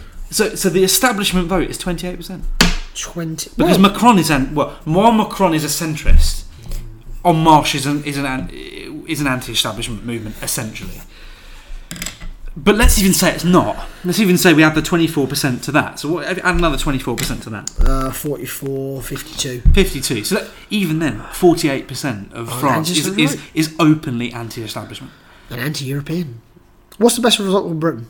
Hmm? In, in going into the negotiations, is Le Pen Certainly the- not. the- certainly not Macron. Well, I'm not sure Le Pen is with the protectionism. But what do we rely on France for anyway? Apart from Well, food grief- that is uh, grief. out, f- uh, and food that is outrageously um, uncompetitive Well, yeah, but but that we're hoping to get free from anyway. but but the fat bourgeois bohemians need need their need their restaurant food, don't they? They, they? they can't queue at airports for ten more minutes to show their actual passports. They can't dream Which, of by the way, should be blue. They, they, I mean, uh, they, they, they, they can't wait five minutes in a, in a, in a traffic jam. Jesus wept. they, they might be in favour of open borders and unlimited migration, but you can't build houses in their villages and towns because it would destroy the no, natural environment. they're, they're, they're signed up NIMBY. yeah, of course they are. Of course they are. So you know, I, I think Le Pen, you know, would be disastrous. I mean, I, I'm What to, to Britain? Well, I, I don't know, but mean, the only thing that makes me queasy about Le Pen is is the party itself and its history and its and, Of the, fa- course. and the family history is The family history. But actually, I don't like the Is- I don't like the economics. But that no, and, But- and but- the economics. okay, that, but let- that, but that, let's- that said, though, Jeff, look at these candidates here. It's clear to me, at least, that what we're facing here is the, is the crisis of the Fourth. Republic. But for the Fifth Republic, the, the Fifth Republic is dead. I think, you know, It's dead. It is dead. The, no, Fifth no. Republic is dead. You know, the, the Fifth Republic has got a vote of twenty eight percent. And actually, this this they, moves they, they, on. they, they'll do what France does. They'll have a constitutional crisis and we'll have the Sixth Republic. Yeah, and, and this moves us on quite nicely, actually, to what I want to talk about with Trump. The Um, Donald. Right. so let's, let's let's briefly set this up. Because The, yeah, the Donald who who we both called as being the winner. We, we um, and we called as being the winner Oh, long, long, way long before, long anyone before, that I can before, before. see. Way Um, before anyone. And and it's fair to say that not being our country, we found a lot of his stuff vastly entertaining. Very entertaining. Um, and that, yeah. And it'd be fair to say, I think, and I'll shout if I'm wrong, that you were quite happy when compared to Hillary Clinton to see him ascend the White House. Um, and it'd also be fair to say that foreign policy wise, I thought he was going to be the best president since Reagan with what he was saying. He was talking about not not propping up um, Europe uh, for its own defence, they'd have to pay their own way. He'd still defend Europe, they'd have to pay their own way. He was going to confront the rise in China, he was going to confront North Korea, but he'd stay out of Syria where there was no US And interest. he's done a and, and it seems things. like we're flipped now We- because I because I I've got nothing to say on that. I, I think Donald Trump is is is is an absolute oath. I mean, I mean, Christ. I mean, I Okay, mean, so I- let me- So, but on foreign policy, I was with him. I, I liked the Russia is not the Soviet Union. We're not. There's no economic interest there. But what I've now seen is is this absolute the Syria thing disturbs me immensely. What what on earth are he hopes to achieve that? The North Korea thing, um, I'm well on him, and I'm I'm going to be the first extreme thing we've said this whole this whole podcast. I see little issue if if civilization requires With a first strike a, on, a, on, on a, a, a first strike on Pyongyang, Oh. Potentially using thermonuclear weapons. I agree. Douglas MacArthur would be proud. Um, Bloody good egg that shouldn't have been sacked. we, we- we wouldn't have these problems in Southeast Asia if he had if, still he, been he'd charged. got his way, yeah, if he got to. Beijing on, Well, the, on, on, on the top well, of a well, well, I was going to say China. China would not have got to 1966 with testing their first nuclear uh, weapon. Vietnam would have happened. No. Uh, but that's that's an argument for another time. Next podcast. Next mate, podcast. General Douglas MacArthur is going to be a theme in the next podcast. um, Assuming we have one listener, and then we can do it. I'll listen to it, so it's Yeah, fine. We'll carry on. Carry on. So, But, so, no, so like, the Donald, take so- it away. Well, Uh, step by step. I, I think. Look, I am no. Forget the election. We, we, we, we thought that was going to happen. We thought that was going to happen. So I was happy that it happened. domestically, Obamacare is still happening, isn't it? By, by one of another name. He's he's backed down from the wall. He's not going to call China a currency manipulator. Has he not to become the stooge of Washington and Wall Street? Yes. Oh, okay. I I mean, I mean, I, I, I think. Look, you, you. I think you that's, think you've that's, got. that's that's thrown me. Go No, no, no, because I think you. I've, I've, I, I know I've sent you some things in the past where with so many crying, laughing faces about Donald Trump, and I think it's what you said. I find it immensely entertaining. I find it immensely entertaining, and that's because really, I mean, I know you, you, you have no interest in American politics. Not all. domestic. No, no. not domestically at all. I, for a long time, have had a lot of interest in American politics, and people like uh, Bill Maher. I'm of his kind of ilk. Of uh, I'd, I'd almost describe Bill Maher as a, as a libertarian, even though he calls himself a liberal. never quite a fan of uh, of Obama, but was on his side, and, and I loved it after the just just before the election actually, when he said, "Look, I got it wrong." We railed against um, Mitt Romney and said he was the worst thing that could ever happen, and oh dear, look at the worst thing that could ever happen is actually going to happen. So I, I'm kind of those ilk. I actually don't support Trump. I mean, if I was an American, I probably would have voted for Trump. Uh, I'm putting my cards on the table in that sense. If I was an American, I probably would have voted for Trump, but that's only because I find Hillary Clinton utterly disgusting. So, but okay, but I do you- find her find her more. Okay, He's- he- in- he- let, let me lay my cards on the table. No, no, no, no, no, Trump no. is an intellectual. I accept, that- I I accept this. fraud. No, I, I accept this. I I think I would have been probably in the same position, and up until his Aleppo comment, maybe even Gary Johnson. Though for a libertarian not to know what Aleppo is, perhaps makes sense. My question is though, had you had you been an American and had you voted for Trump, as millions I'd and millions, I'd now would you now be very disappointed? Yes. I mean, and, and is he not going to risk? I would because, like you The say, he's done hell. uh, the fifth circle of hell, the ninth circle of hell. Not not I know. no, not not quite that far. That's, That's- reserved for Tim. T- Tim Farron. Um, uh, you can come on the podcast, Tim, uh, and Gina, and G- Gina. Gina Miller, Ninth the Circle. first through Traitors Gate. Um, no, I mean, look, I, the main reason why I did like Donald Trump is because he was going to upset the conventional wisdom of foreign policy. Of foreign policy. Of foreign policy. Okay. Because I actually, and I, said this the other day. Most was- Americans must have voted though for to upset domestic policy. Sure. did, they did, uh, and when it comes to domestic policy, I think it's been a uh, that's, that's another story. We'll Yeah, tell more okay, about it's, it's it. still foreign because I, I, I, we both agree on the foreign policy front. I, I think there should have been a parley with Russia um, for a number of reasons. I just think it's not in the West interest to uh, to come to blows with Russia over things that It's really what- matter not it's, to it's, us. it's worth pointing out that the GDP of Russia is less than that of Italy. Italy, indeed, which is in a crisis in the euro at the moment. Crisis. Yeah. Crisis. um, it's worth pointing out that Russia um, is has got a lower GDP than Italy. Now, I'm not a Russian chauvinist, unlike Peter Hitchens, who I think is a Russian chauvinist, despite the fact I love him dearly. Um, but he's absolutely right when he says there is no European, um, by European I mean European Union, or British or Western interest in the Ukraine. None. Absolutely oth- none. Other, other than Sorry, Yarek. other than the historical struggle between Teuton and Slav for control of Middle Europa. Which, but, but, but that's not Britain's interest. But that's not or, or or, Europeans. or, or, or America. No. Um, so on that front, I'm, I'm, I'm Syria then. totally no, let's talk about Syria. Syria- Syria. Assad is a hellhole. Is a hideous civil war. Uh, we contributed to that, I think, by uh, undermining the Assad regime. Well, let, let, But- let, let, us go a little bit deeper into this. Right? Go on. Let's go. Let, we're history teachers. Let's let's do a slight historical lesson. We we engineered the Middle East as a, as a Western civilization, I think you're going too far back, but go on. Uh, but just very briefly. Yeah, go on, go on. between about trying to balance Secret agreement. Yeah. Uh, Sunni majorities and and um, and Shia minorities. And what we tried to do in, in wisdom, and it, I actually think it still is wise, is that Shias are, on the whole, across the Middle East, in the minority. Sunnis are in the majority, and left to their own devices, the the um, Sunni majority would have absolutely slaughtered the the Shia minority in a number of ways. We see it happening now. Um, and as a result, our our solution to this was to install Shia dictators.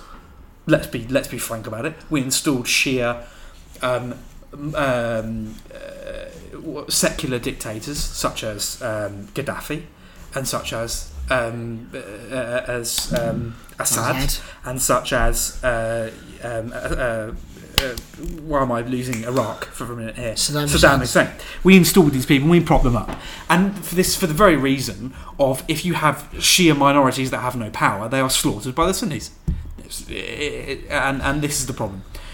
Unfortunately, we've got into a very strange position at the moment where the only Shia majority country in the region is Iran, which does not comply with our foreign interests whatsoever. Yeah, we, we, we need another discussion about Iran, no, another discussion on. about Iran. Yeah.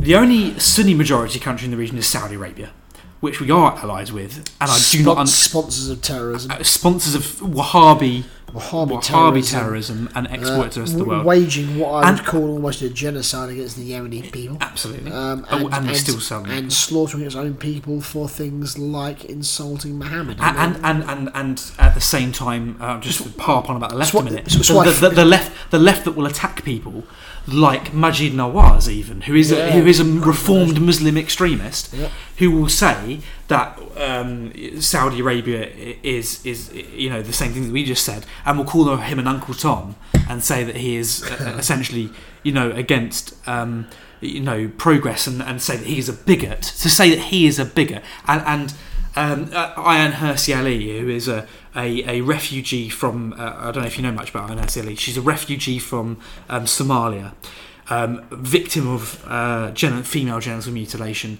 She became a refugee in, in the Netherlands, um, educated herself, became a member of the Netherlands Parliament, um, absolute inspiration to everyone who should be, you, you know, a moderate Muslim, and yet is um, uh, derided as a bigot and an Uncle Tom. The, you know, these people rightly recognise that the, the Arab Spring was a disaster. Well, it's it's certainly not been. Uh, I, I remember the uh, the uh, uh, adulation and again the the ejaculation of celebration around the removal of um, um, Colonel Gaddafi. Um, and I remember speaking at the time that, that this this would be an utter disaster, and now Libya is an absolute failed state. But my, my my question is really again to flip it back, to go back to where we were going, To because, Trump. because because you've gone on, on Off quite on a the tangent, tangent. a little bit. My question really is, uh, the Donald said that and tweeted many times, and we all know he's fond of Twitter and uh, with with questionable literacy, but he's fond of Twitter. and he mentioned that you know back in the day that Barack Obama, and I agree with the tweet. Damn it, you know Yeah. he said that you know bombing Syria, there's no U.S. interest, no one's back, and yet, then he's gone, you know, um, in some sort of butch penis measuring contest with Vladimir Putin, which I'm sure he'll lose. I mean, Vladimir looks a stacked guy, but but to, to drop bombs uh, on air on airfields in Syria over chemical weapons, which I'm I'm yet to see any proof that Assad has done it. I, I'm, The, I, the, I- I- the French, look, well, uh, I- j- I- just to caveat the French intelligence services Yeah. say there is absolute proof um, that they haven't released yet, but these are the same French intelligence services that missed a guy who had already killed a policeman Yeah, and then threatened to yeah. kill one and then killed one in Paris. the- the- I'm not sure about the- the- But I know, I know where you're going with this, and you're The- saying, you know, the, the, the point is, what, what, why? Uh, just very briefly, so we can get straight back to the question: Why would Assad, who's winning the war with conventional weapons, knowing that the only thing that could bring in Western intervention against him is the use of chemical weapons, use chemical weapons? But uh, let's say he did. Even if he did, why on earth is the Donald dropping bombs on Syrian airfields against Assad when when when, when his whole election was to decapitate ISIS?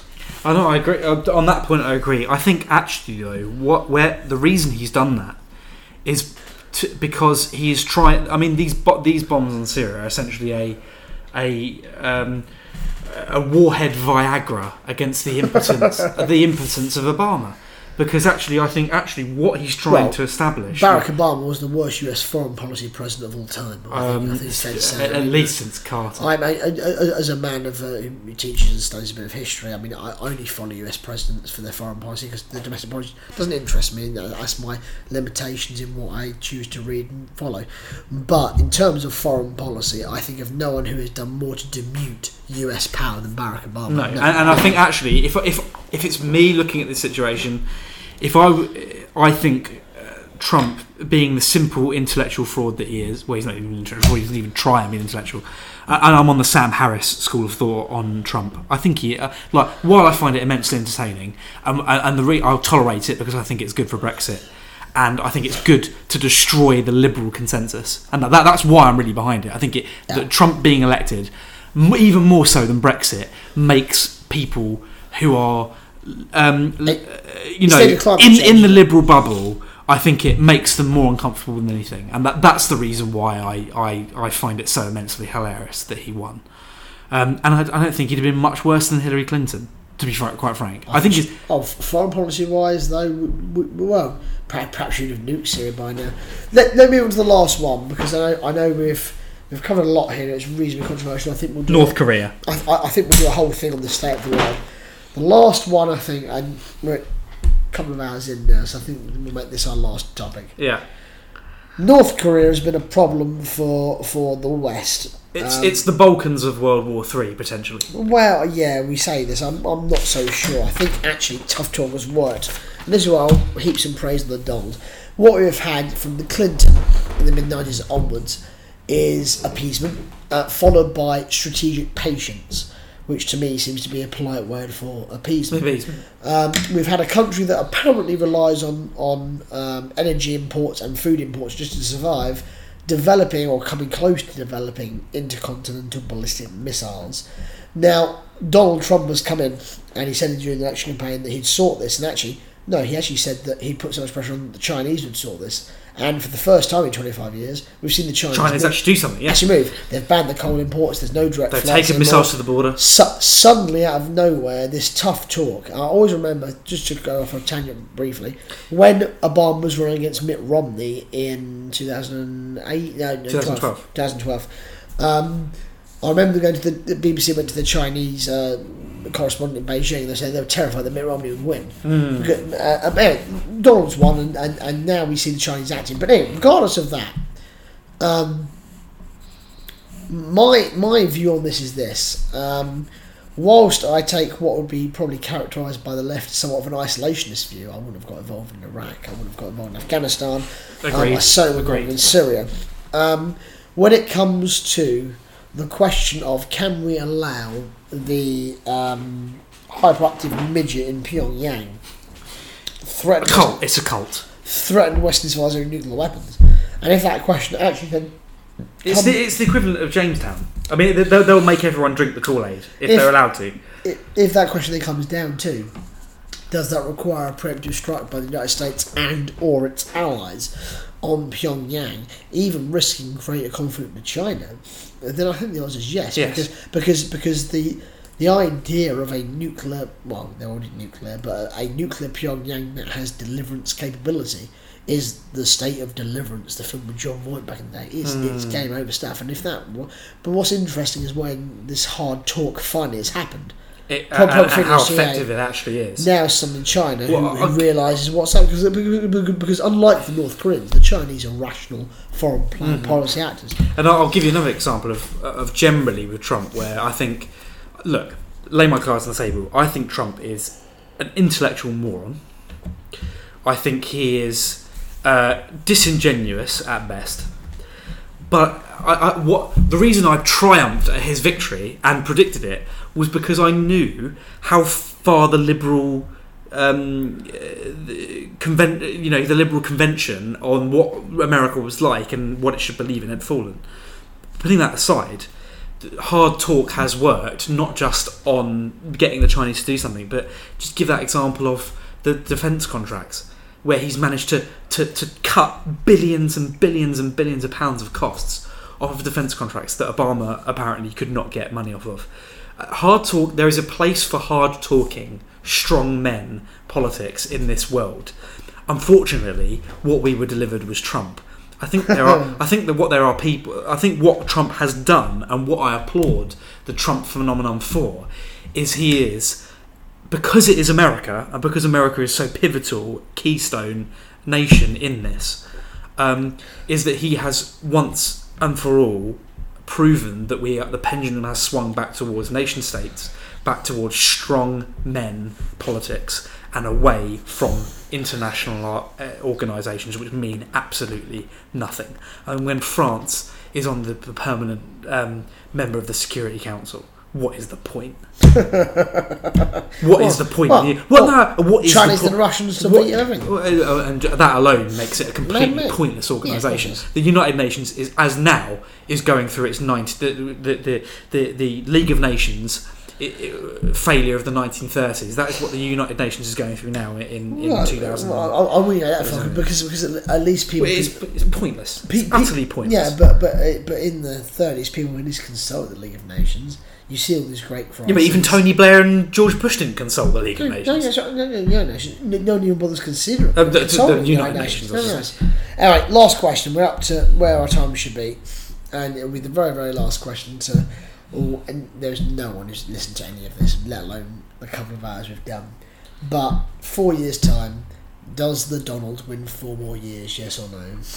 Um, right, I suppose this is where my domestic uh, knowledge of uh, America comes in a bit more. I just cannot, I cannot see how the the Democrat Party sorts itself out in that long. Purely because the way Hillary has been up until this election, uh, essentially she quashed to to keep her candidacy as being the kind of heir apparent. She quashed the kind of new blood um, and and did a very successful job of doing that. And I think really what you've got now is you've got Bernie Sanders, who I suppose could run again in tw- in in in tw- He'd be, he'd be like 105, wouldn't he? But yeah, uh, but I, I just don't know of anyone currently in the Democrat Party who could who has the notoriety, who has the credibility that could mount a challenge. Uh, and from that point of view, I I think The Donald again. the, uh, and in the world that we're living in now, um, th- uh, it's a bit like with with you know Thatcher when she was prime minister. She created her own nest. She turned voters to become her. You know, she, she, she sold council houses to people and gave them a stake in society. They became Tory voters. Uh, uh, and I think, you know, just to hark back to our other themes, th- um, you know, May is very much doing the same now. She's creating a electoral coalition that previously did not exist. But I think I think Trump. Has the Donald not betrayed this with what he's actually done in office? He's been very. But what's Yeah, the what, are these people going to do interesting- as an alternative What's, what's, Trump? what's interesting is my social media was spitting feathers during the campaign and when he first won. Since policies happened, they're, they're part right. Then they're quite happy. He, he, he, he turned into to, to Bill Clinton, hasn't he? Um, he's. T- I think he's turned into someone who's rather more susceptible to um, the Republican, uh, the Republican vo- uh, elite than everyone expected him to be. Uh, but there are a lot of people, and I was listening to a podcast about the other, the other week. Uh, Sam Harris again with a woman called Anne Applebaum, who uh, writes. I think she, she. I don't know. She writes for Spectator sometimes. I know she writes on foreign policy in the UK. Yeah, she she she hates Brexit. She does. However, they were. I think they were talking about, you know, Mike Pence in a lot of ways domestically would be actually a lot worse for for people like you know for people on the left of centre. Mike Pence would be a hell of a lot worse uh, because you know while Trump will quite happily nominate someone to the Supreme Court who's quite right wing, Socially, he, he is not he is not a he yeah socially he's neoliberal he is and, has donated money to, to, to Hillary's campaigns and things before. He, he's a he's a you know on that front he's, he's nowhere near as dangerous. Mike Pence to these to some of these people is a religious nutbag. Uh, uh, who you know who wants to you know, Old, make- old, Old Testament old fury. Old Testament theory on, on America, and just I think to, to a lot of people, a lot who want to you know see the impeachment of Trump and um, see the end of Trump in 20, 2018, I think even if Trump is deposed, um, uh, somehow in between now and then, it will be by his own party, not by the not by the electorate. Certainly not. No, I think I probably agree with uh, most, Uh, most of that. Yeah, I just don't see the Democrat Party is getting itself together enough time. Well, I think that probably does us for our first podcast. Yeah, and I suppose apologies to the, the one listener uh, that has bothered to sit through this for three hours. you're being very ambitious. One, yeah, One indeed. listener's very much. No, my mum would listen to this. No, uh, this is very. But, but I, I've very much enjoyed it, um, Be good fun. and it's been cathartic to say Till, the least. till But- after the local elections. Till after the local elections, I think we'll at least do another one. I, I mean, um, it's only been so long. I think I'll probably do a preamble before this starts to warn people about the three hours they're about to waste. we'll try and give them the spotlight. spotlights for where to find bits that they want to find. Spotlights But that they can I think it was necessary, this being the first one, hopefully in a series of podcasts, it was necessary for it to be this long because I think we've laid out our, you know, stall on a lot of issues, um, and we've, uh, you know, shown where we come from. And uh, I think hopefully listeners will go away if there are, you know, the listener will go away with some idea of um, who we are and what we think on these issues. Jeffrey, a handshake over the mic. Absolutely It's fantastic. There we go. Lovely stuff. God save the Queen.